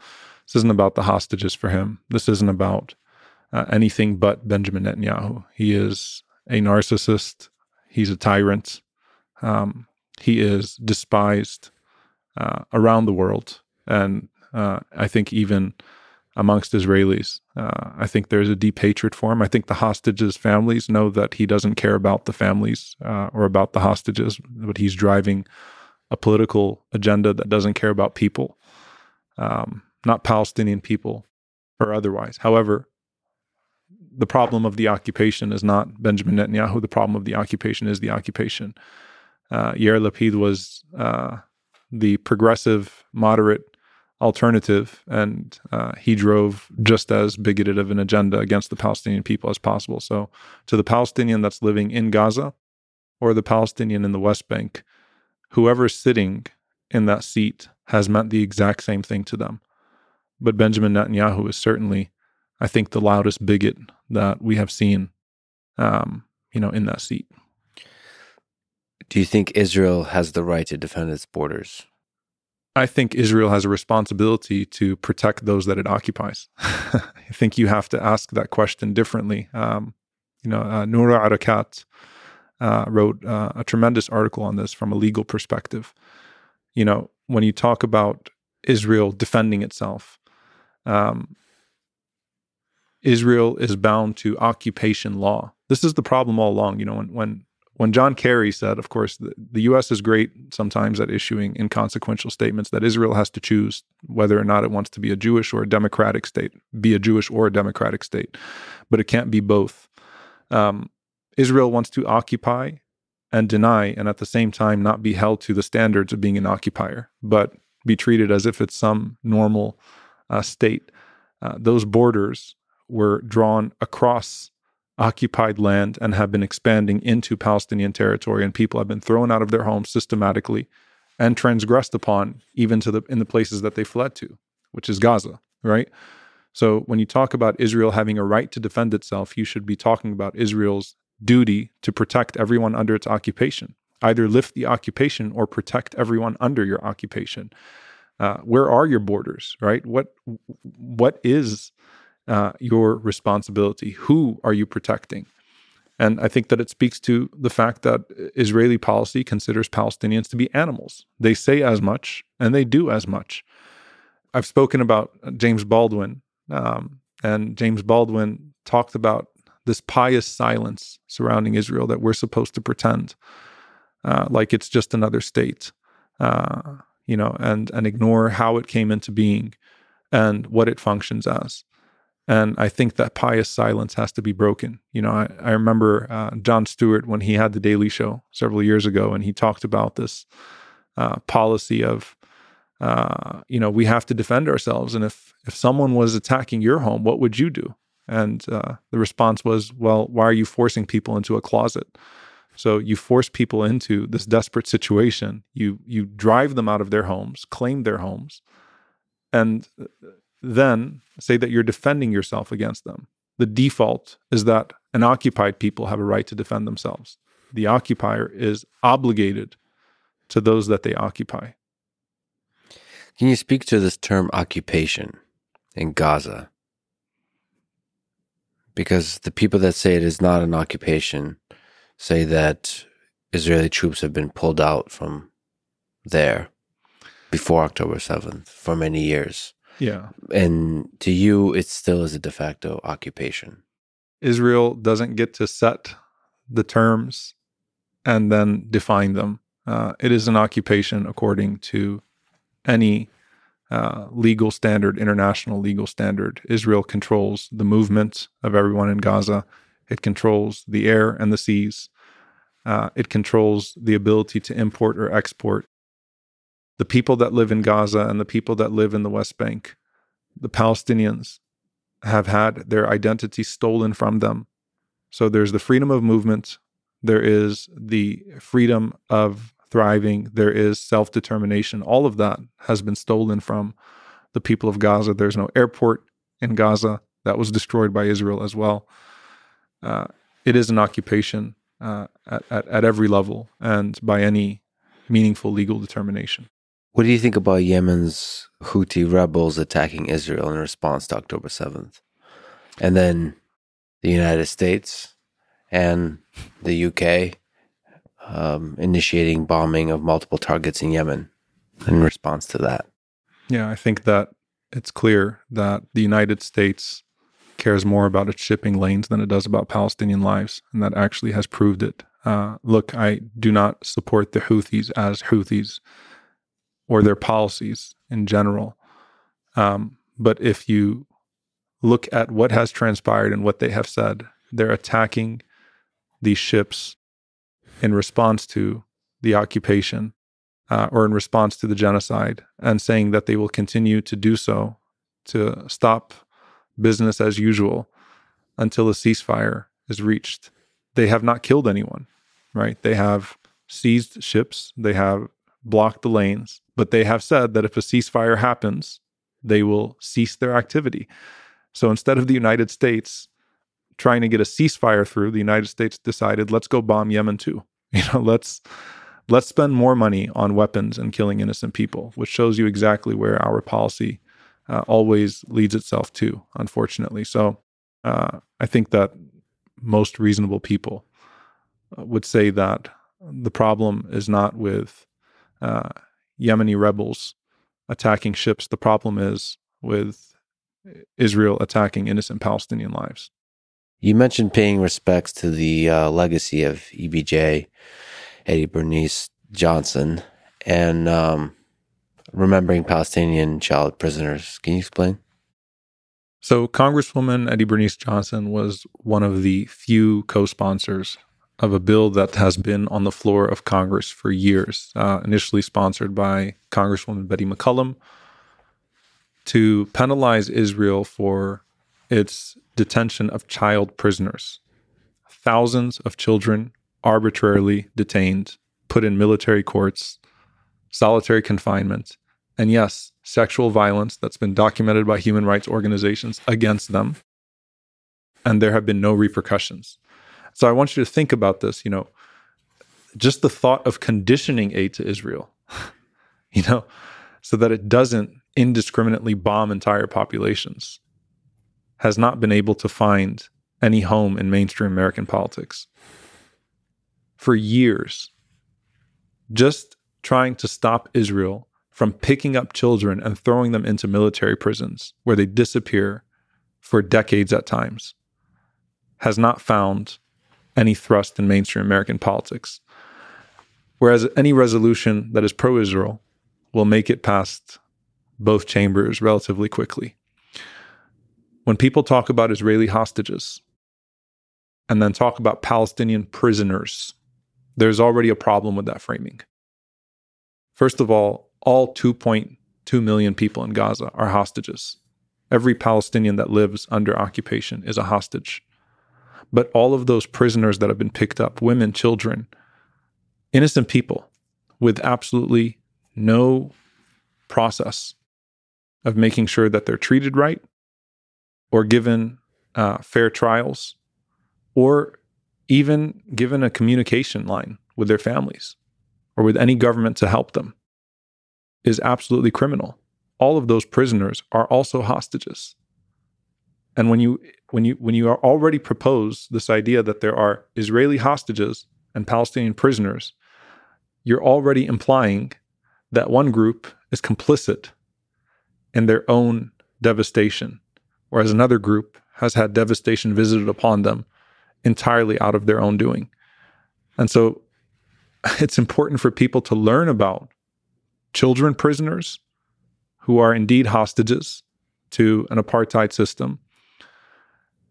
And even what happened during that four day truce, which all of us hoped would be extended and become permanent, where 150 Palestinian prisoners were released, Israel just went and picked up another 135 in the West Bank and threw them in prisons. That's what I mean when I say you're not addressing the root of the problem. The root of the problem is the occupation. The root of the problem is the apartheid. The root of the problem is the desperation that then drives the creation of all sorts of circumstances that will only further lead to the devastation of everyone, right? If you don't solve that problem, and at the root of that problem is the dehumanization of the Palestinian, because no one is raising alarms for those Palestinian hostages in Israeli military prisons. No one's putting up their pictures, and no one's talking about who they are and their human stories and the violence that's been wreaked against them at every level. So if you don't solve not just the root of occupation, but also the dehumanization that drives the occupation, which is unfortunately so pervasive right now in the discourse, then you're going to continue to have this gap in how the world sees the plight of the Palestinians and how, unfortunately, the American public uh, sees the problem of the Palestinians. And to you, big peace agreements like uh, of the like of Abraham Accords should include Palestine.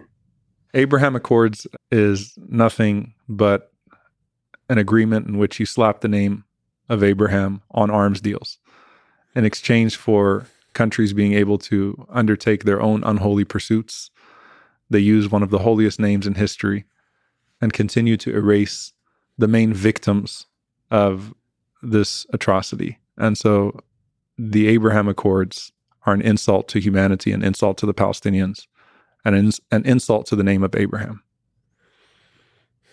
But do you think something like that, agreements of that nature, of that scale, could be made that include the Palestinian people, and that would actually have make progress? If they're honest to the plight of the Palestinians, if they are honest to the roots of the problem, absolutely. Look again, peace is sought, but peace cannot be used to silence. The entire peace process has you know, been been hung over the Palestinians all of these years, while settlements continue to expand and their situation only continue to get worse. Is Israel really going to remove the 700,000, 800,000 settlers, right? And uh, suddenly changes tune on a two state solution. Benjamin Netanyahu is saying right now, and he's speaking to, unfortunately, what is clearly a majority of the Israeli public, that there will never be a Palestinian state. So these peace talks cannot be used to suffocate all of the work of justice and bringing Israel to accountability. The world has to act when they see apartheid. The world has to act when they see occupation. If the world fails to bring Israel to a place of accountability, then a few countries that have their own agendas cannot put forth anything meaningful for the victims of Israel being the Palestinian people. There's a lot of questions I want to ask you about the nature of resistance and what is the proper way to resist. What is the practical, pragmatic, effective ways of resisting? So, one example that is often brought up is the difference between MLK and Malcolm X. One emphasized nonviolent resistance, the other emphasized any means necessary resistance. Um, which do you side with in general and in this particular case of what has happened over the past 100 plus days? So, in general, that framing relies on a sanitization of Dr. Martin Luther King Jr. and a vilification of Malcolm X that a lot of people do put forth and present as two polar opposites in how they approached um, the plight of Black people in America and, and resisting uh, racism here in America.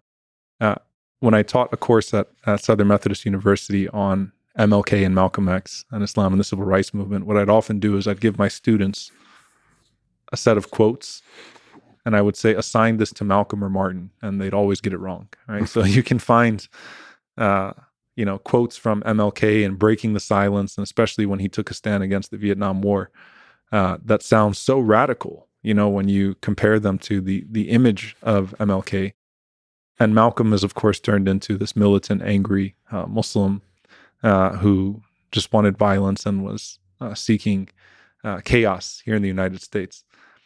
So let's be clear about something here: that Malcolm never himself was part of any violence. Malcolm never did anything violent.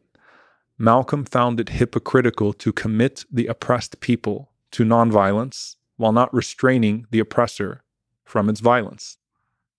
And I agree with Malcolm. It is absolutely hypocritical to focus your attention and your energy on the oppressed people and committing them to nonviolence while not directing your attention to the oppressor. When you have such asymmetry, when you have a clear aggressor and aggressed upon. You have a clear colonial entity and a clear colonized people. You focus your energy on restraining the colonial power. You focus your energy on restraining the oppressor, not the oppressed. And so that was Malcolm's point, And it's clear in his messaging uh, throughout his religious growth, because of course, Malcolm did evolve uh, as a person. But Malcolm found it deeply hypocritical to commit the oppressed to nonviolence. Malcolm also had a deep understanding of the way that brutality here, state violence in the United States was connected to its state violence abroad and American imperialism as a whole. Malcolm was the first to speak on Vietnam, the first major African American leader to speak on Vietnam. Martin followed. Malcolm also went to Gaza in 1964.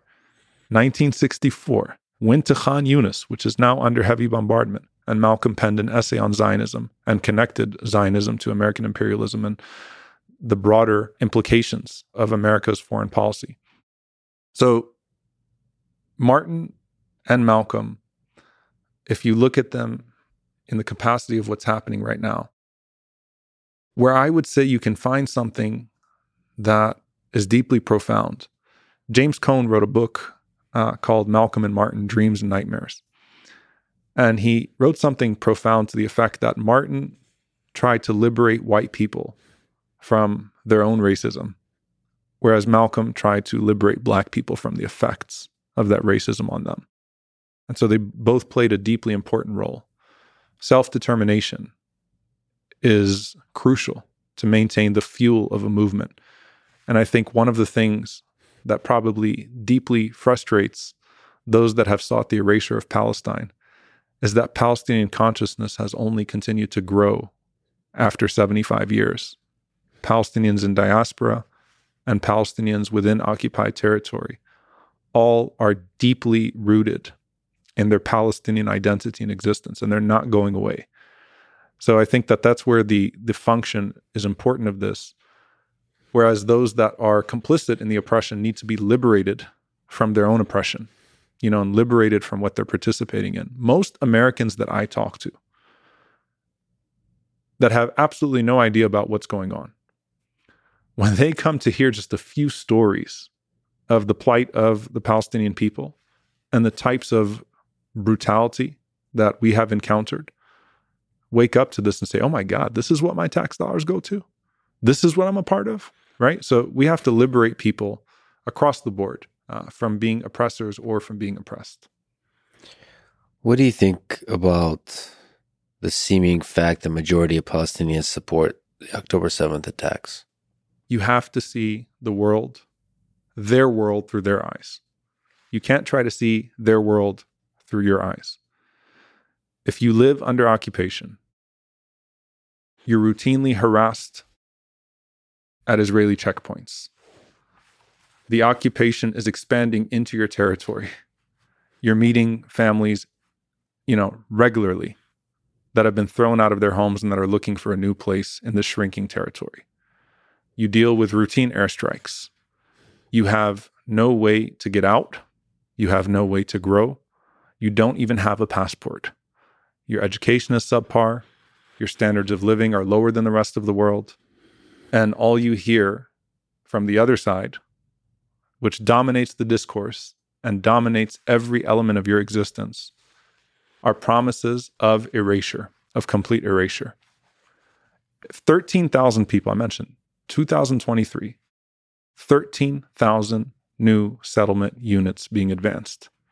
If that happened anywhere, right, just think about what that means, right? When you clear out a village or two. And it's not that big of a territory, right? When you know that that's happening and when you have been subjected to that, anyone that claims to be supporting you or uplifting you from that state of misery is going to have sympathy. Whether you agree with their mission or their methods or not, it's human. It is human that if anyone says that they are going to get you out of this misery and inflict pain on those who have given you a life of pain and promised you a future of pain, you're going to have sympathy to that group, whether you agree with them or not. I think that the question also has to be asked what about the Israeli public? Israel holds all of the power in that region, holds all of the power over that territory, is able to dominate the expansion of its own territory and diminish any Palestinian territory, is able to place, place restrictions whenever it wants on Palestinian movement trying to get to their holy sites or otherwise, whether it's Masjid al-Aqsa or the Holy Sepulchre or the Church of Nativity, right? The majority of the Israeli public before October 7th, unfortunately, according to all polls, favors a non democratic regime, the end of a two state solution, does not care about the, the plight of Palestinian people the majority of the Israeli public. Why is that? And what does that mean for Palestinians, right? Especially now after this genocide. The vast majority of the Israeli public does not favor a ceasefire, right? What are we supposed to do when we see mainstream media coming out of Israel, pop culture, uh, TikTok videos that only speak to a greater desire to eliminate the Palestinian people? right? So anyone that says that they are going to support your plight, whether you agree with their mission or their methods, is going to resonate with that child that has grown up in those desperate circumstances. You know, Bassem Youssef uh, had an interview with Piers Morgan, and he was talking about this. I mean, just he he literally gave it a human a human story. If you're a child that's grown up, you've lost limbs, your parents are dead, your friends are dead, you have been made a refugee two or three times already. You have no future in sight. And then someone comes to you and says, I'm going to help you and I'm going to fight back on your behalf. Of course, it's going to resonate. It's human, right? And so I think that it's important for us to see the world through their eyes rather than try to see the world through our eyes. So, as Malcolm X did, you're calling for highlighting the asymmetry in violence and asymmetry in moral reasoning. Absolutely. It's important. You're not going to be able to solve this problem unless you're able to do that. And so when when Malcolm said uh, that if you stick a knife nine inches into my back and pull it out six inches, that's not progress. Progress is healing the wound, and you're not even willing to acknowledge that the knife is there yet.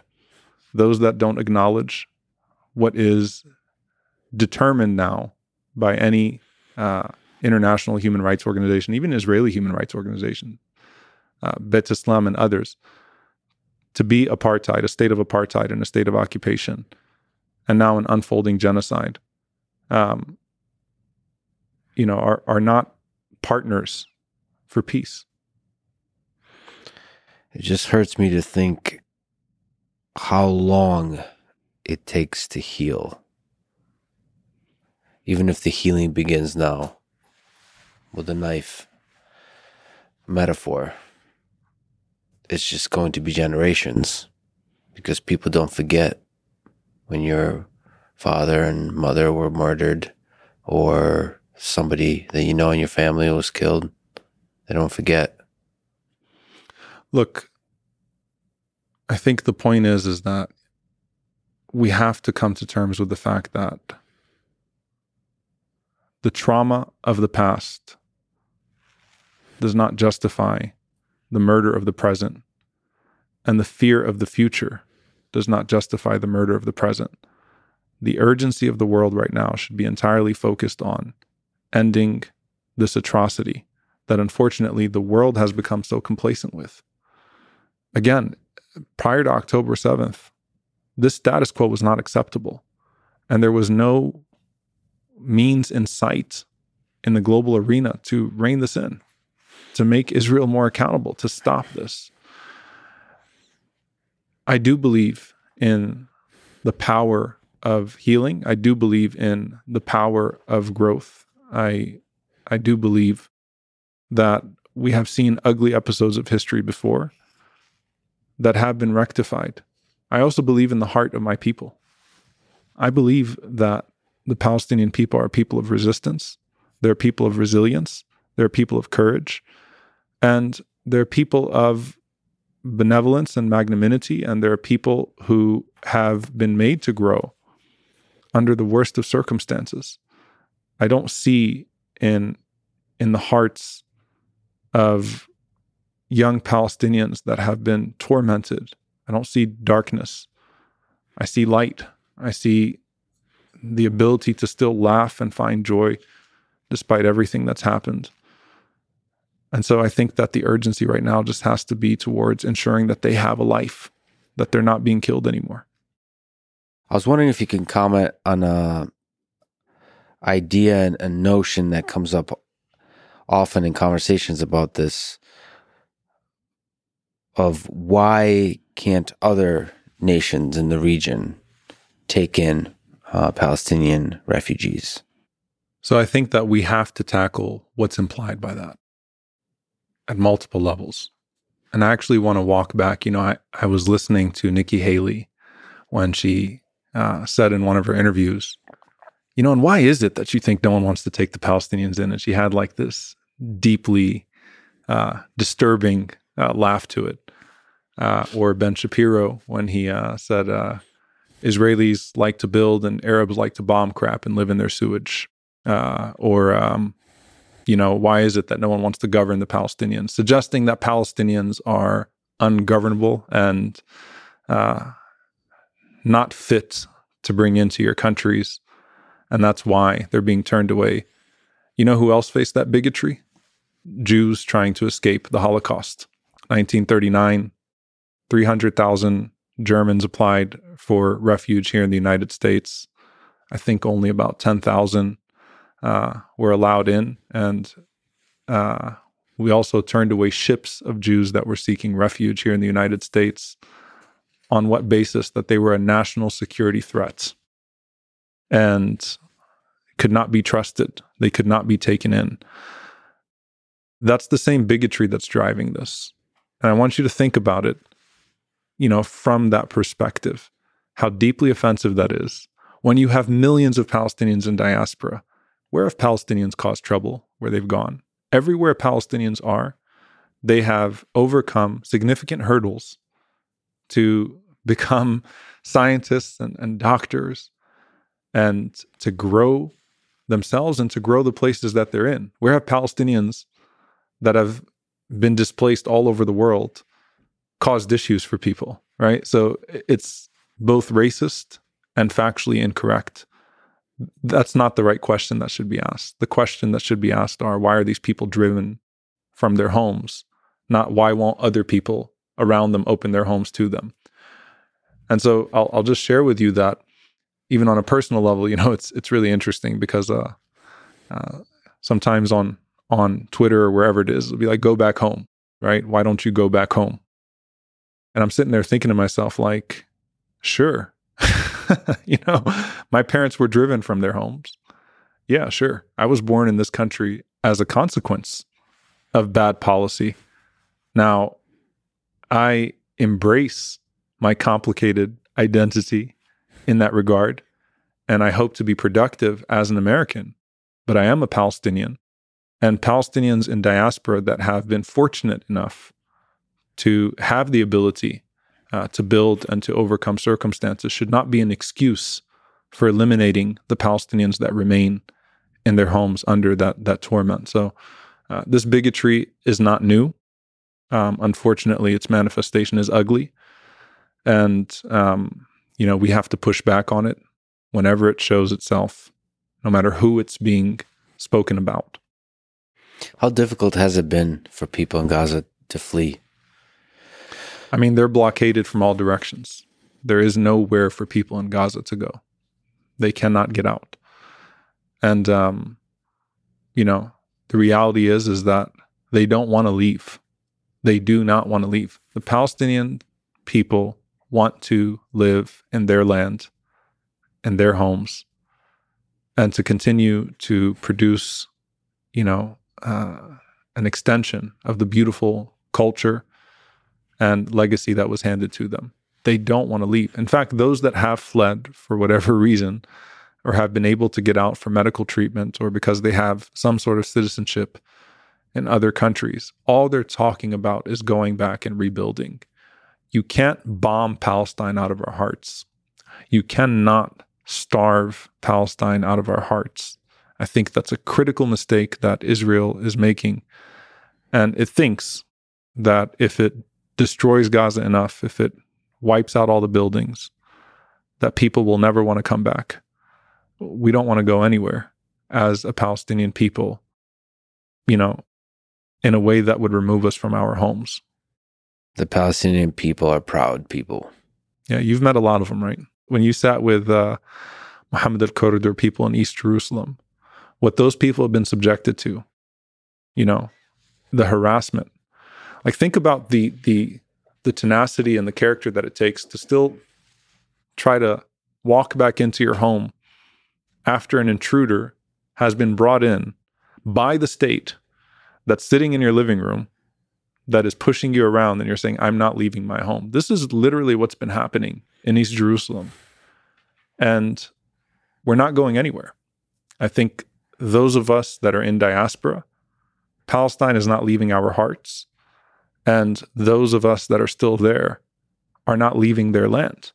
And the world has to make the occupier more accountable, not tell the occupied how to cope. Do you ever imagine that if your family did not flee and you were now living in in say in Gaza, what you would be doing? I think about what could have been all the time. You know, I actually mentioned this in the first uh, DC protest that I remember getting a notification, a news notification, um, just prior to October with my name in it.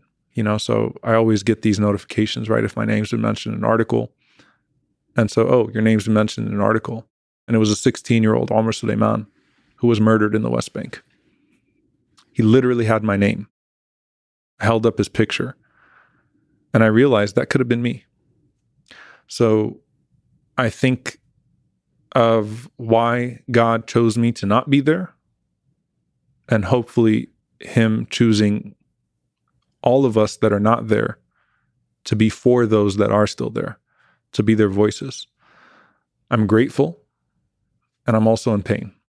I'm grateful for the opportunity to be able to speak on their behalf, but I'm also guilty that they have to bear the brunt of this evil hatred that unfortunately displaced our parents in the first place. You mentioned that Palestinians invoke the plight of indigenous people, like Native Americans. What works and doesn't work about this analogy? So I think that there's a powerful connection between the Palestinian people and the indigenous in this land and in other places um, that have been wronged. Uh, we are living here in the United States on stolen land that is drenched in the blood of the natives and that was built upon uh, with the blood, sweat, and labor of enslaved Africans that were brought from overseas. It's a great evil that we have to reckon with constantly. And so I think that's the power of solidarity. And, you know, if you look in Canada and you look in places like Australia, uh, there has been a refocus on the crimes against the indigenous of those places.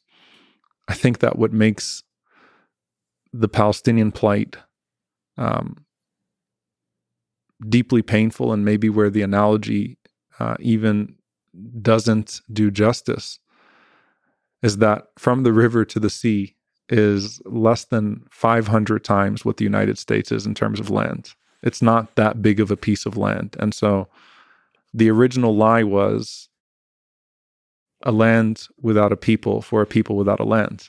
And the problem was that there were people on that land that were forcibly removed. So I think that the sheer size, right? We're talking about a tiny piece of land and a lot of people that were uh, removed uh, forcibly from their land and uh, that continue to be brutalized under those miserable conditions. Why is Palestine a special place, a holy land? It's the land of prophets. It is uh, a land that holds deep significance, obviously, to uh, Jews, Christians, and Muslims. It's the land of Abraham, peace be upon him. It is the land that has such a rich history to it that connects multiple peoples in multiple ways. It's precious. I think that history, while it tells the story of tragedy and, and, and struggle uh, over that piece of land, also tells a beautiful story of sanctity. So you mentioned Abraham, prophets. Uh, Prophet Muhammad is deeply venerated in Islam, obviously, but other prophets are as well. Jesus being one of them. Um, what are the similarities and differences in the teachings from these two prophets? Well, Islam refers to this idea of submission to one God and attaining peace in the process, and refers to the way of life that prophets have all come with, which is this idea of monotheism and serving that one God in the way that He commands you to serve Him. Uh, so, to us, uh, as it says in the Quran, that we do not distinguish between the prophets. All of the prophets came with one message, one mission. Uh, there's a coherence in the creed there's a beauty in the foundation of what would become the legislation of each of those prophets.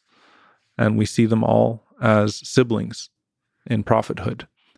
And so we say Abraham, peace be upon him. We say Jesus, peace be upon him. We say Moses, peace be upon him. We say Muhammad, peace be upon him. We believe that Moses came to confirm what came from Abraham. Jesus came to confirm what came from Moses. Muhammad came to confirm what came from Jesus. They upheld the same message. God did not change over time, uh, nor did the centrality of his message of monotheism change over time. And so uh, to us, it's one beautiful house. Uh, there's a, a, saying from the Prophet Muhammad, peace be upon him, where he describes the house of prophethood, each prophet being a brick, and him simply being the last brick of a beautiful house.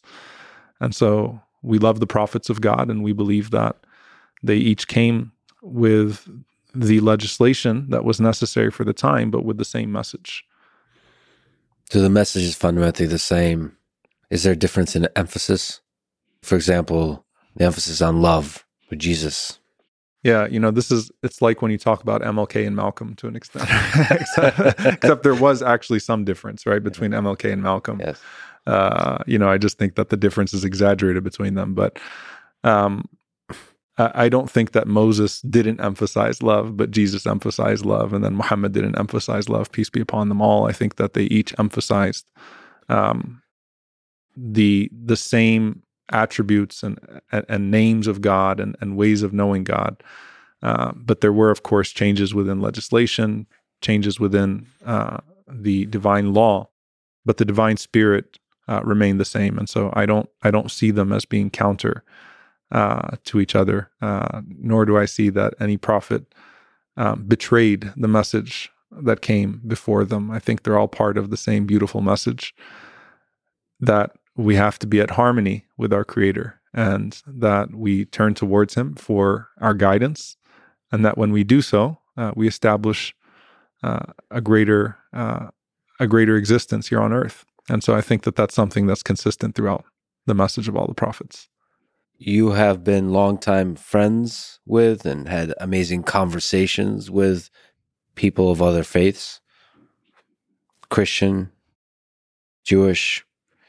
How has uh, the events of October 7th and the days after affected this in the United States? Your ability to have interfaith conversations, connections, relationships, friendships? Complicated, very complicated. Um, and it's not just Muslims and Jews, it's also Christian Zionists. Uh, Christian Zionism is at the root of the problem, in my opinion, especially when we talk about what drives uh, America's unshakable, unconditional commitment to, to Israel. Um, it's devastating, I think, to Palestinian Christians in particular when Israel can bomb some of the oldest churches of Christianity in Gaza and kill Palestinian Christians, and Palestinian Christians are barred from going to the Holy Sepulchre or to their places of worship in Bethlehem or Jerusalem. And Christians here in the United States turn their back on them. I think that it is particularly outrageous. So it's complicated. Um, look, I, I I expect more from people in the face of a genocide. We don't have to agree on all the particulars, but we can agree that what is happening is morally outrageous. And so I think that um, I've had a few people that have reached out and said, I want to say something, but I can't. And I've had to respond with, that's not good enough. So I think that we have a we have a problem. And instead of focusing on that problem, I'd like to focus on the more morally consistent voices across faiths that have risen to the moment rather than those that have failed. So you wish more rabbis would be able to have a conversation like we're having today and also not allow it to be seen as them turning their back on their religion.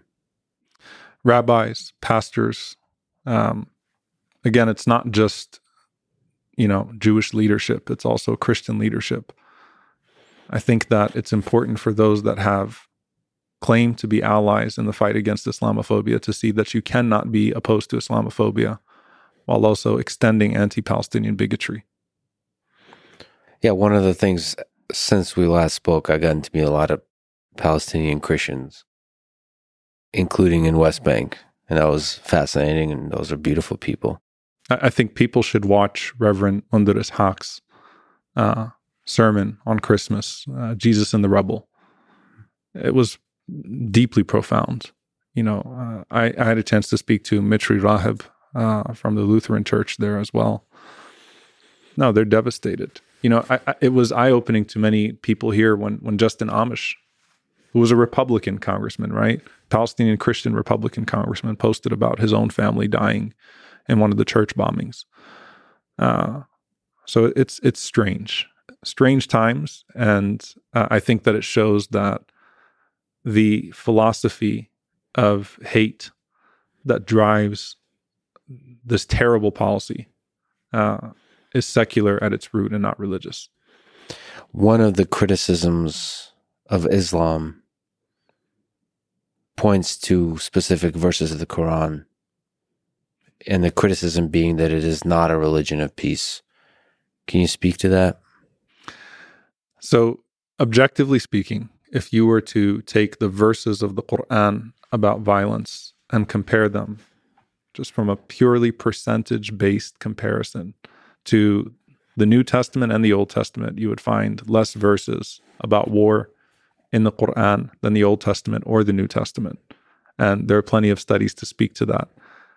Deeper than that, contextualizing the birth of Islam, the revelation of the Quran, which was over 23 years, in response to deep persecution of the Prophet Muhammad, peace be upon him, makes it very clear that none of those verses are what they've been made out to be. If Muslims believed that they had to kill people wherever they are, uh, mankind would not exist. There are two billion of us, right? If if we believe that we were called by the Quran to hurt people and to kill people uh, simply for being non-believers, right? It would not make for a sustainable world. So Islam is not violent, and I think that the history of Muslims also bears witness to that.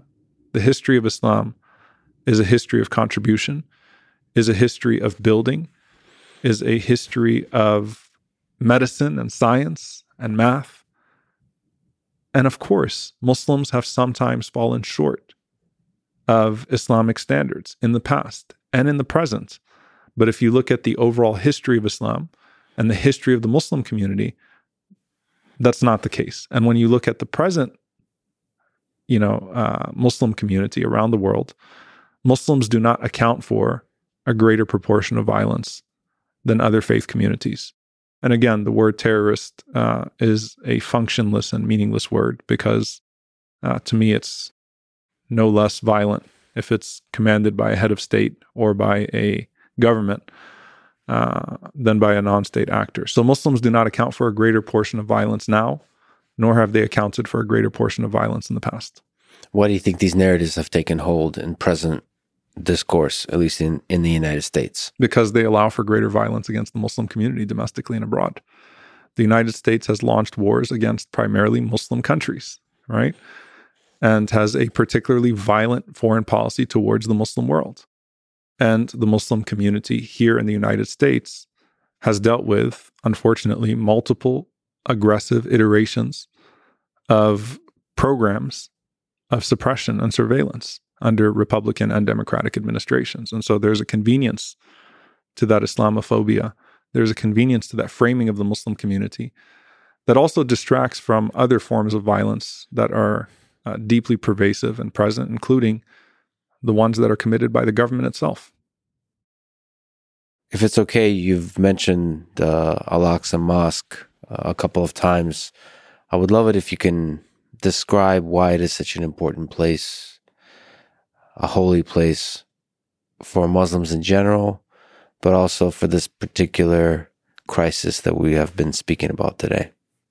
So, Muslims honor the history of all of the prophets, right? So, all of the prophets that have walked in that place, all of the prophets that have worshiped in that place, all of that makes it sacred, right? So, it's not separated for Muslims from, uh, you know, post Muhammad, peace be upon him, versus prior to Muhammad, peace be upon him, in terms of the sanctity of that place. So we honor it. And uh, Masjid al Aqsa in particular is the place where the Prophet Muhammad, peace be upon him, leads the other prophets in prayer in the night of what's known as Isra al Mi'raj, the night journey of the Prophet, peace be upon him. And then he ascends to the heavens and back. And it's also the first Qibla, which is the first uh, place of direction of prayer for us. So before Muslims faced Mecca in prayer for the first half of Islam, they actually faced towards Jerusalem in their prayer. It was our direction of prayer, and it remained a fundamental part of our faith. A fundamental holy sanctuary. There are three sanctuaries in Islam Mecca, Medina, and Jerusalem. and Masjid al Aqsa is precious to us. And so you can imagine then the pain of watching, you know, innocent Palestinian worshippers being stomped on by Israeli soldiers or skunk water being sprayed on people as they're trying to walk in or, uh, you know, tear gassing taking place in the nights of Ramadan uh, in that place, the restrictions on people that live right next to it and that cannot pray in it uh, due to the certain classification of Palestinian that they've been given or the age, right? Because uh, generally speaking, if you're younger, you're not allowed to go to Masjid al Aqsa, uh, even if you live within the occupied territories. So it's it's tough to watch such a sacred place with such an ugly occupation. But I'll also say this that the sanctity of a human being, the sanctity of just one person, is greater than the sanctity of any place of worship to us. So the sanctity of one individual in Gaza or one individual in Jerusalem is greater to us than the sanctity of a place of worship. But it is all certainly interconnected. That's a really powerful idea. The value of a human being is greater than even the Al Aqsa Mosque. So that, that's a foundational idea for Islam.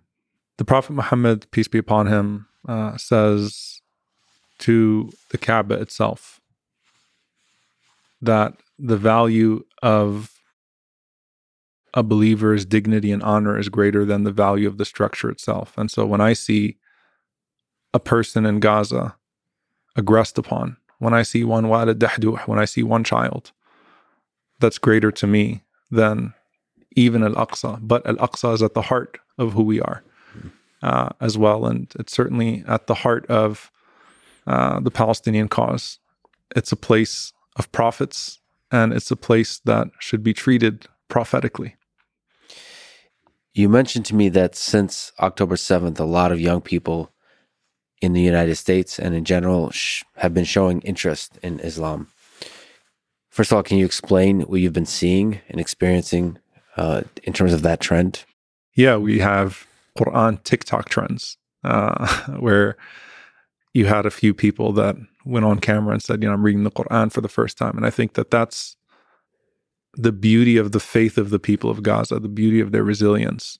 You know, when you're looking at these people living what's hell on earth, but they're seeking paradise outside and they're able to still be inspired towards words of, of faith and determination and certainty. You're like, what is their secret, right? What are they reading? What are they on that allows them uh, to still face this brutality with such grace, right? I mean, they're not shouting profanities, they're not shouting, um, you know, words of emptiness or despair, but rather they are pouring out their hearts that are full of faith for the world to see. And I think that a lot of people have seen that and said, What is that? And so, um, you know, we've had multiple people come to the mosque. I've never seen more people um, become Muslim in my life, but not just that, gain an appreciation for Islam. Like, what type of an engineering is there, you know, that that allows for people to have that type of faith. Uh, so people are opening the Quran for the first time. People are asking questions about Islam in a way that shows that they're inspired, uh, even though they're heartbroken by what they're seeing. What's a good way to get introduced to Islam? The the faith, the the spiritual experience of it.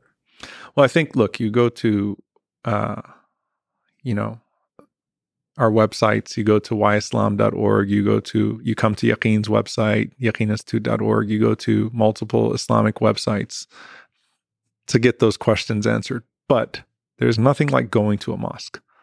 There's nothing like actually going to a mosque and meeting Muslims and asking questions.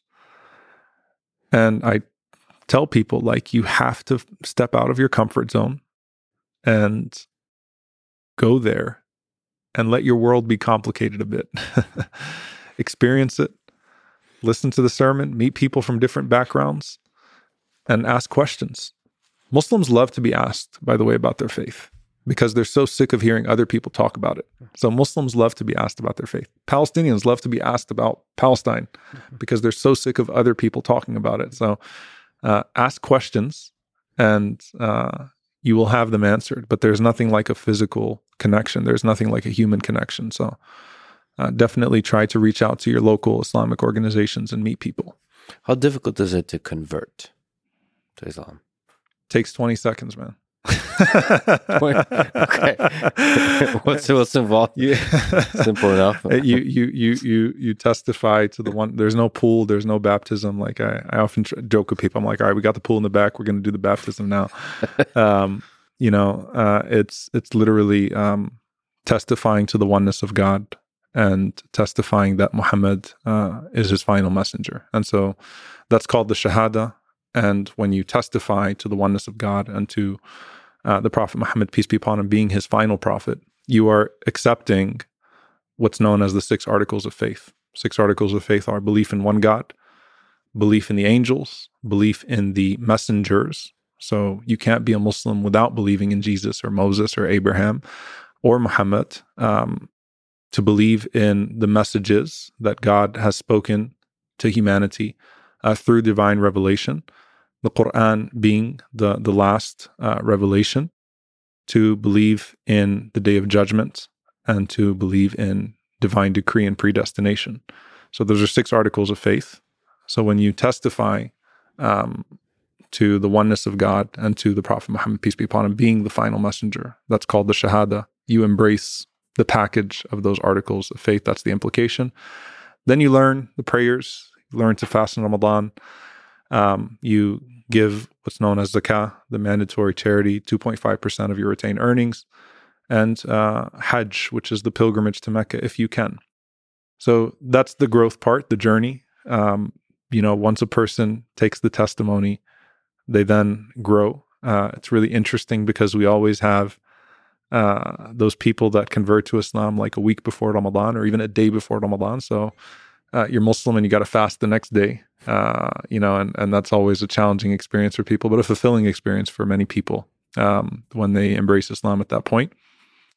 And again, I mean, it's it's uh, it's it's simple, and I think that the beauty of Islam to many people is in its simplicity: one God, one humanity, one body of prophets. Um, and uh, one community.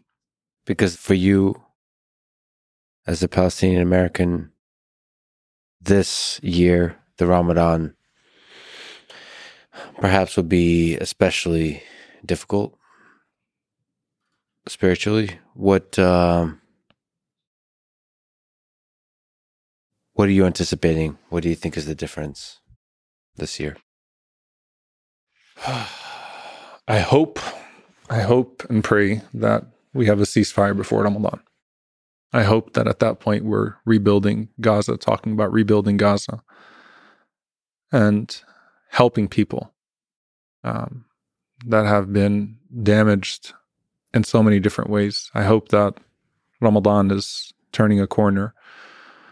Every Ramadan, um, the aggression against the Palestinian people seems to grow. So we're usually dealing with, you know, last 10 nights of Ramadan and then the incursions on Masjid al-Aqsa really sour it um, for the entire Muslim world, right? Because you're watching worshippers being assaulted in one of the holiest places in the world. And at the same time, you're trying to find your deep connection, your own deep holy connection, right?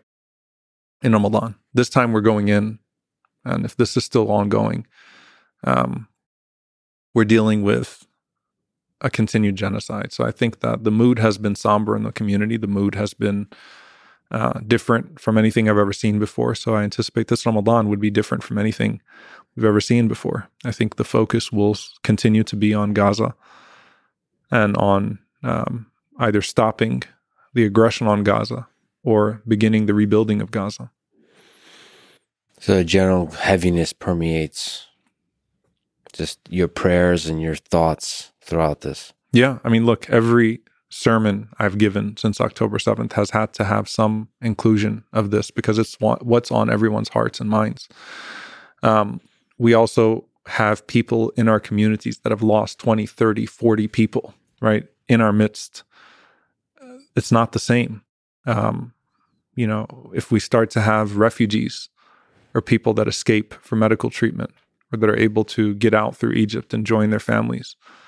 um, you know, it's becoming more real, right? It's becoming more personal for people. So I think that Ramadan will surround both in, t- in terms of messaging as well as community, uh, the uh, the pain of the moment with a prayer for hope and healing. Not to put you on the spot, but in your sermons, in your private life, what is a passage in the Quran that is one you find yourself returning to often? Mm. You know, the part of the Quran I get asked this question that resonates with me most uh, usually has to do with what is heaviest for me at the moment. Um, there's a verse in the chapter of Mary, um, a part of the verse, وَمَا كَانَ رَبُّكَ نَسِيًّا Your Lord does not forget. Your Lord does not forget. And so, you know, as you see what's transpiring right now, our hope is not in creation. Our hope is in our creator. And our hope is not in this life. Our hope is in the afterlife. And so that verse deeply resonates because I think that, you know, many of us often wonder how are they going to rebuild? How are they going to get past this? And we know that God has a way of restoring everything. God will restore everything, if not in this life, then in the next.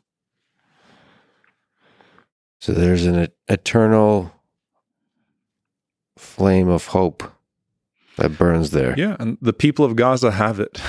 The people of Gaza have it. You know, uh, you can be more easily deluded by this material world if you're hostage to it. But the people of Gaza have never been deluded by the material world because they never really had it. They've always been attached to a greater idea, to a greater place. And so it is part of the secret ingredient that they have, right? That they believe in something greater than this. And so you can't survive hell on earth unless you believe in paradise outside of it. When you look far into the future, 20, 30, 40 years from now, we're we're uh, we're doing another podcast and 80s and 90 years old. Uh, what do you hope to see in the Middle East? What do you hope to see change in the Middle East and the United States as a people, as a as a, a set of policies, cultures, nations? I think that the nation state model and nationalism are becoming so unsustainable just with the growth of refugee populations, desperate refugee populations, um, the rise of, unfortunately, fanaticism and fascism in different parts of the world, um, climate, you know, and and all that that presents to us in terms of displacement. We're going to have to figure out how to function as a world rather than as nations and states. We're going to have to figure out how to not see everyone outside of our borders as threats and people that are different from us within our borders as threats. We're going to have to start seeing people as people. And so my hope would be that we would have made people uncomfortable enough to transcend some of the barriers in their hearts some of the barriers that we have in the world that don't allow us to see other people as people. And then that drives, uh, you know, horrific policies towards people that are so distant from us. You have been fearless in walking through the fire. What gives you strength psychologically to keep going, to speak out, but just also maintain an optimism and a hope for the future? I don't believe that anyone gives me success or causes me failure without the permission of God. I don't seek fuel from anyone else. I don't seek hope from anyone else. I believe in a creator that has a greater plan, and I want to be a greater part of that plan. Um, and I'm inspired by the resilience of the people of Gaza. I'm inspired by the resilience of my parents and and our grandparents and Palestinians around the world that have refused to succumb to their erasure, that have refused to to give up. And so we have both the energy that we need and we have the examples that we need. The energy is from above. The examples are all around us. Well, Omar, Imam, uh, this is a huge honor to once again speak with you. And I just want to say thank you, not just for this, but for many private notes you have sent me of kindness and support and love through some of the low points for um, as silly as they are for me personally. So it's just great to be able to call you a friend and to to be able to uh, have you in my corner. It's um, I'm forever grateful to you for that. I appreciate it. Thank you so much, man. And thank you for talking today. Thanks for listening to this conversation with Omar Suleiman. To support this podcast, please check out our sponsors in the description. And now, let me leave you some words from Dr. Martin Luther King Jr. We shall overcome, because the arc of the moral universe is long, but it bends towards justice. Thank you for listening, and hope to see you next time.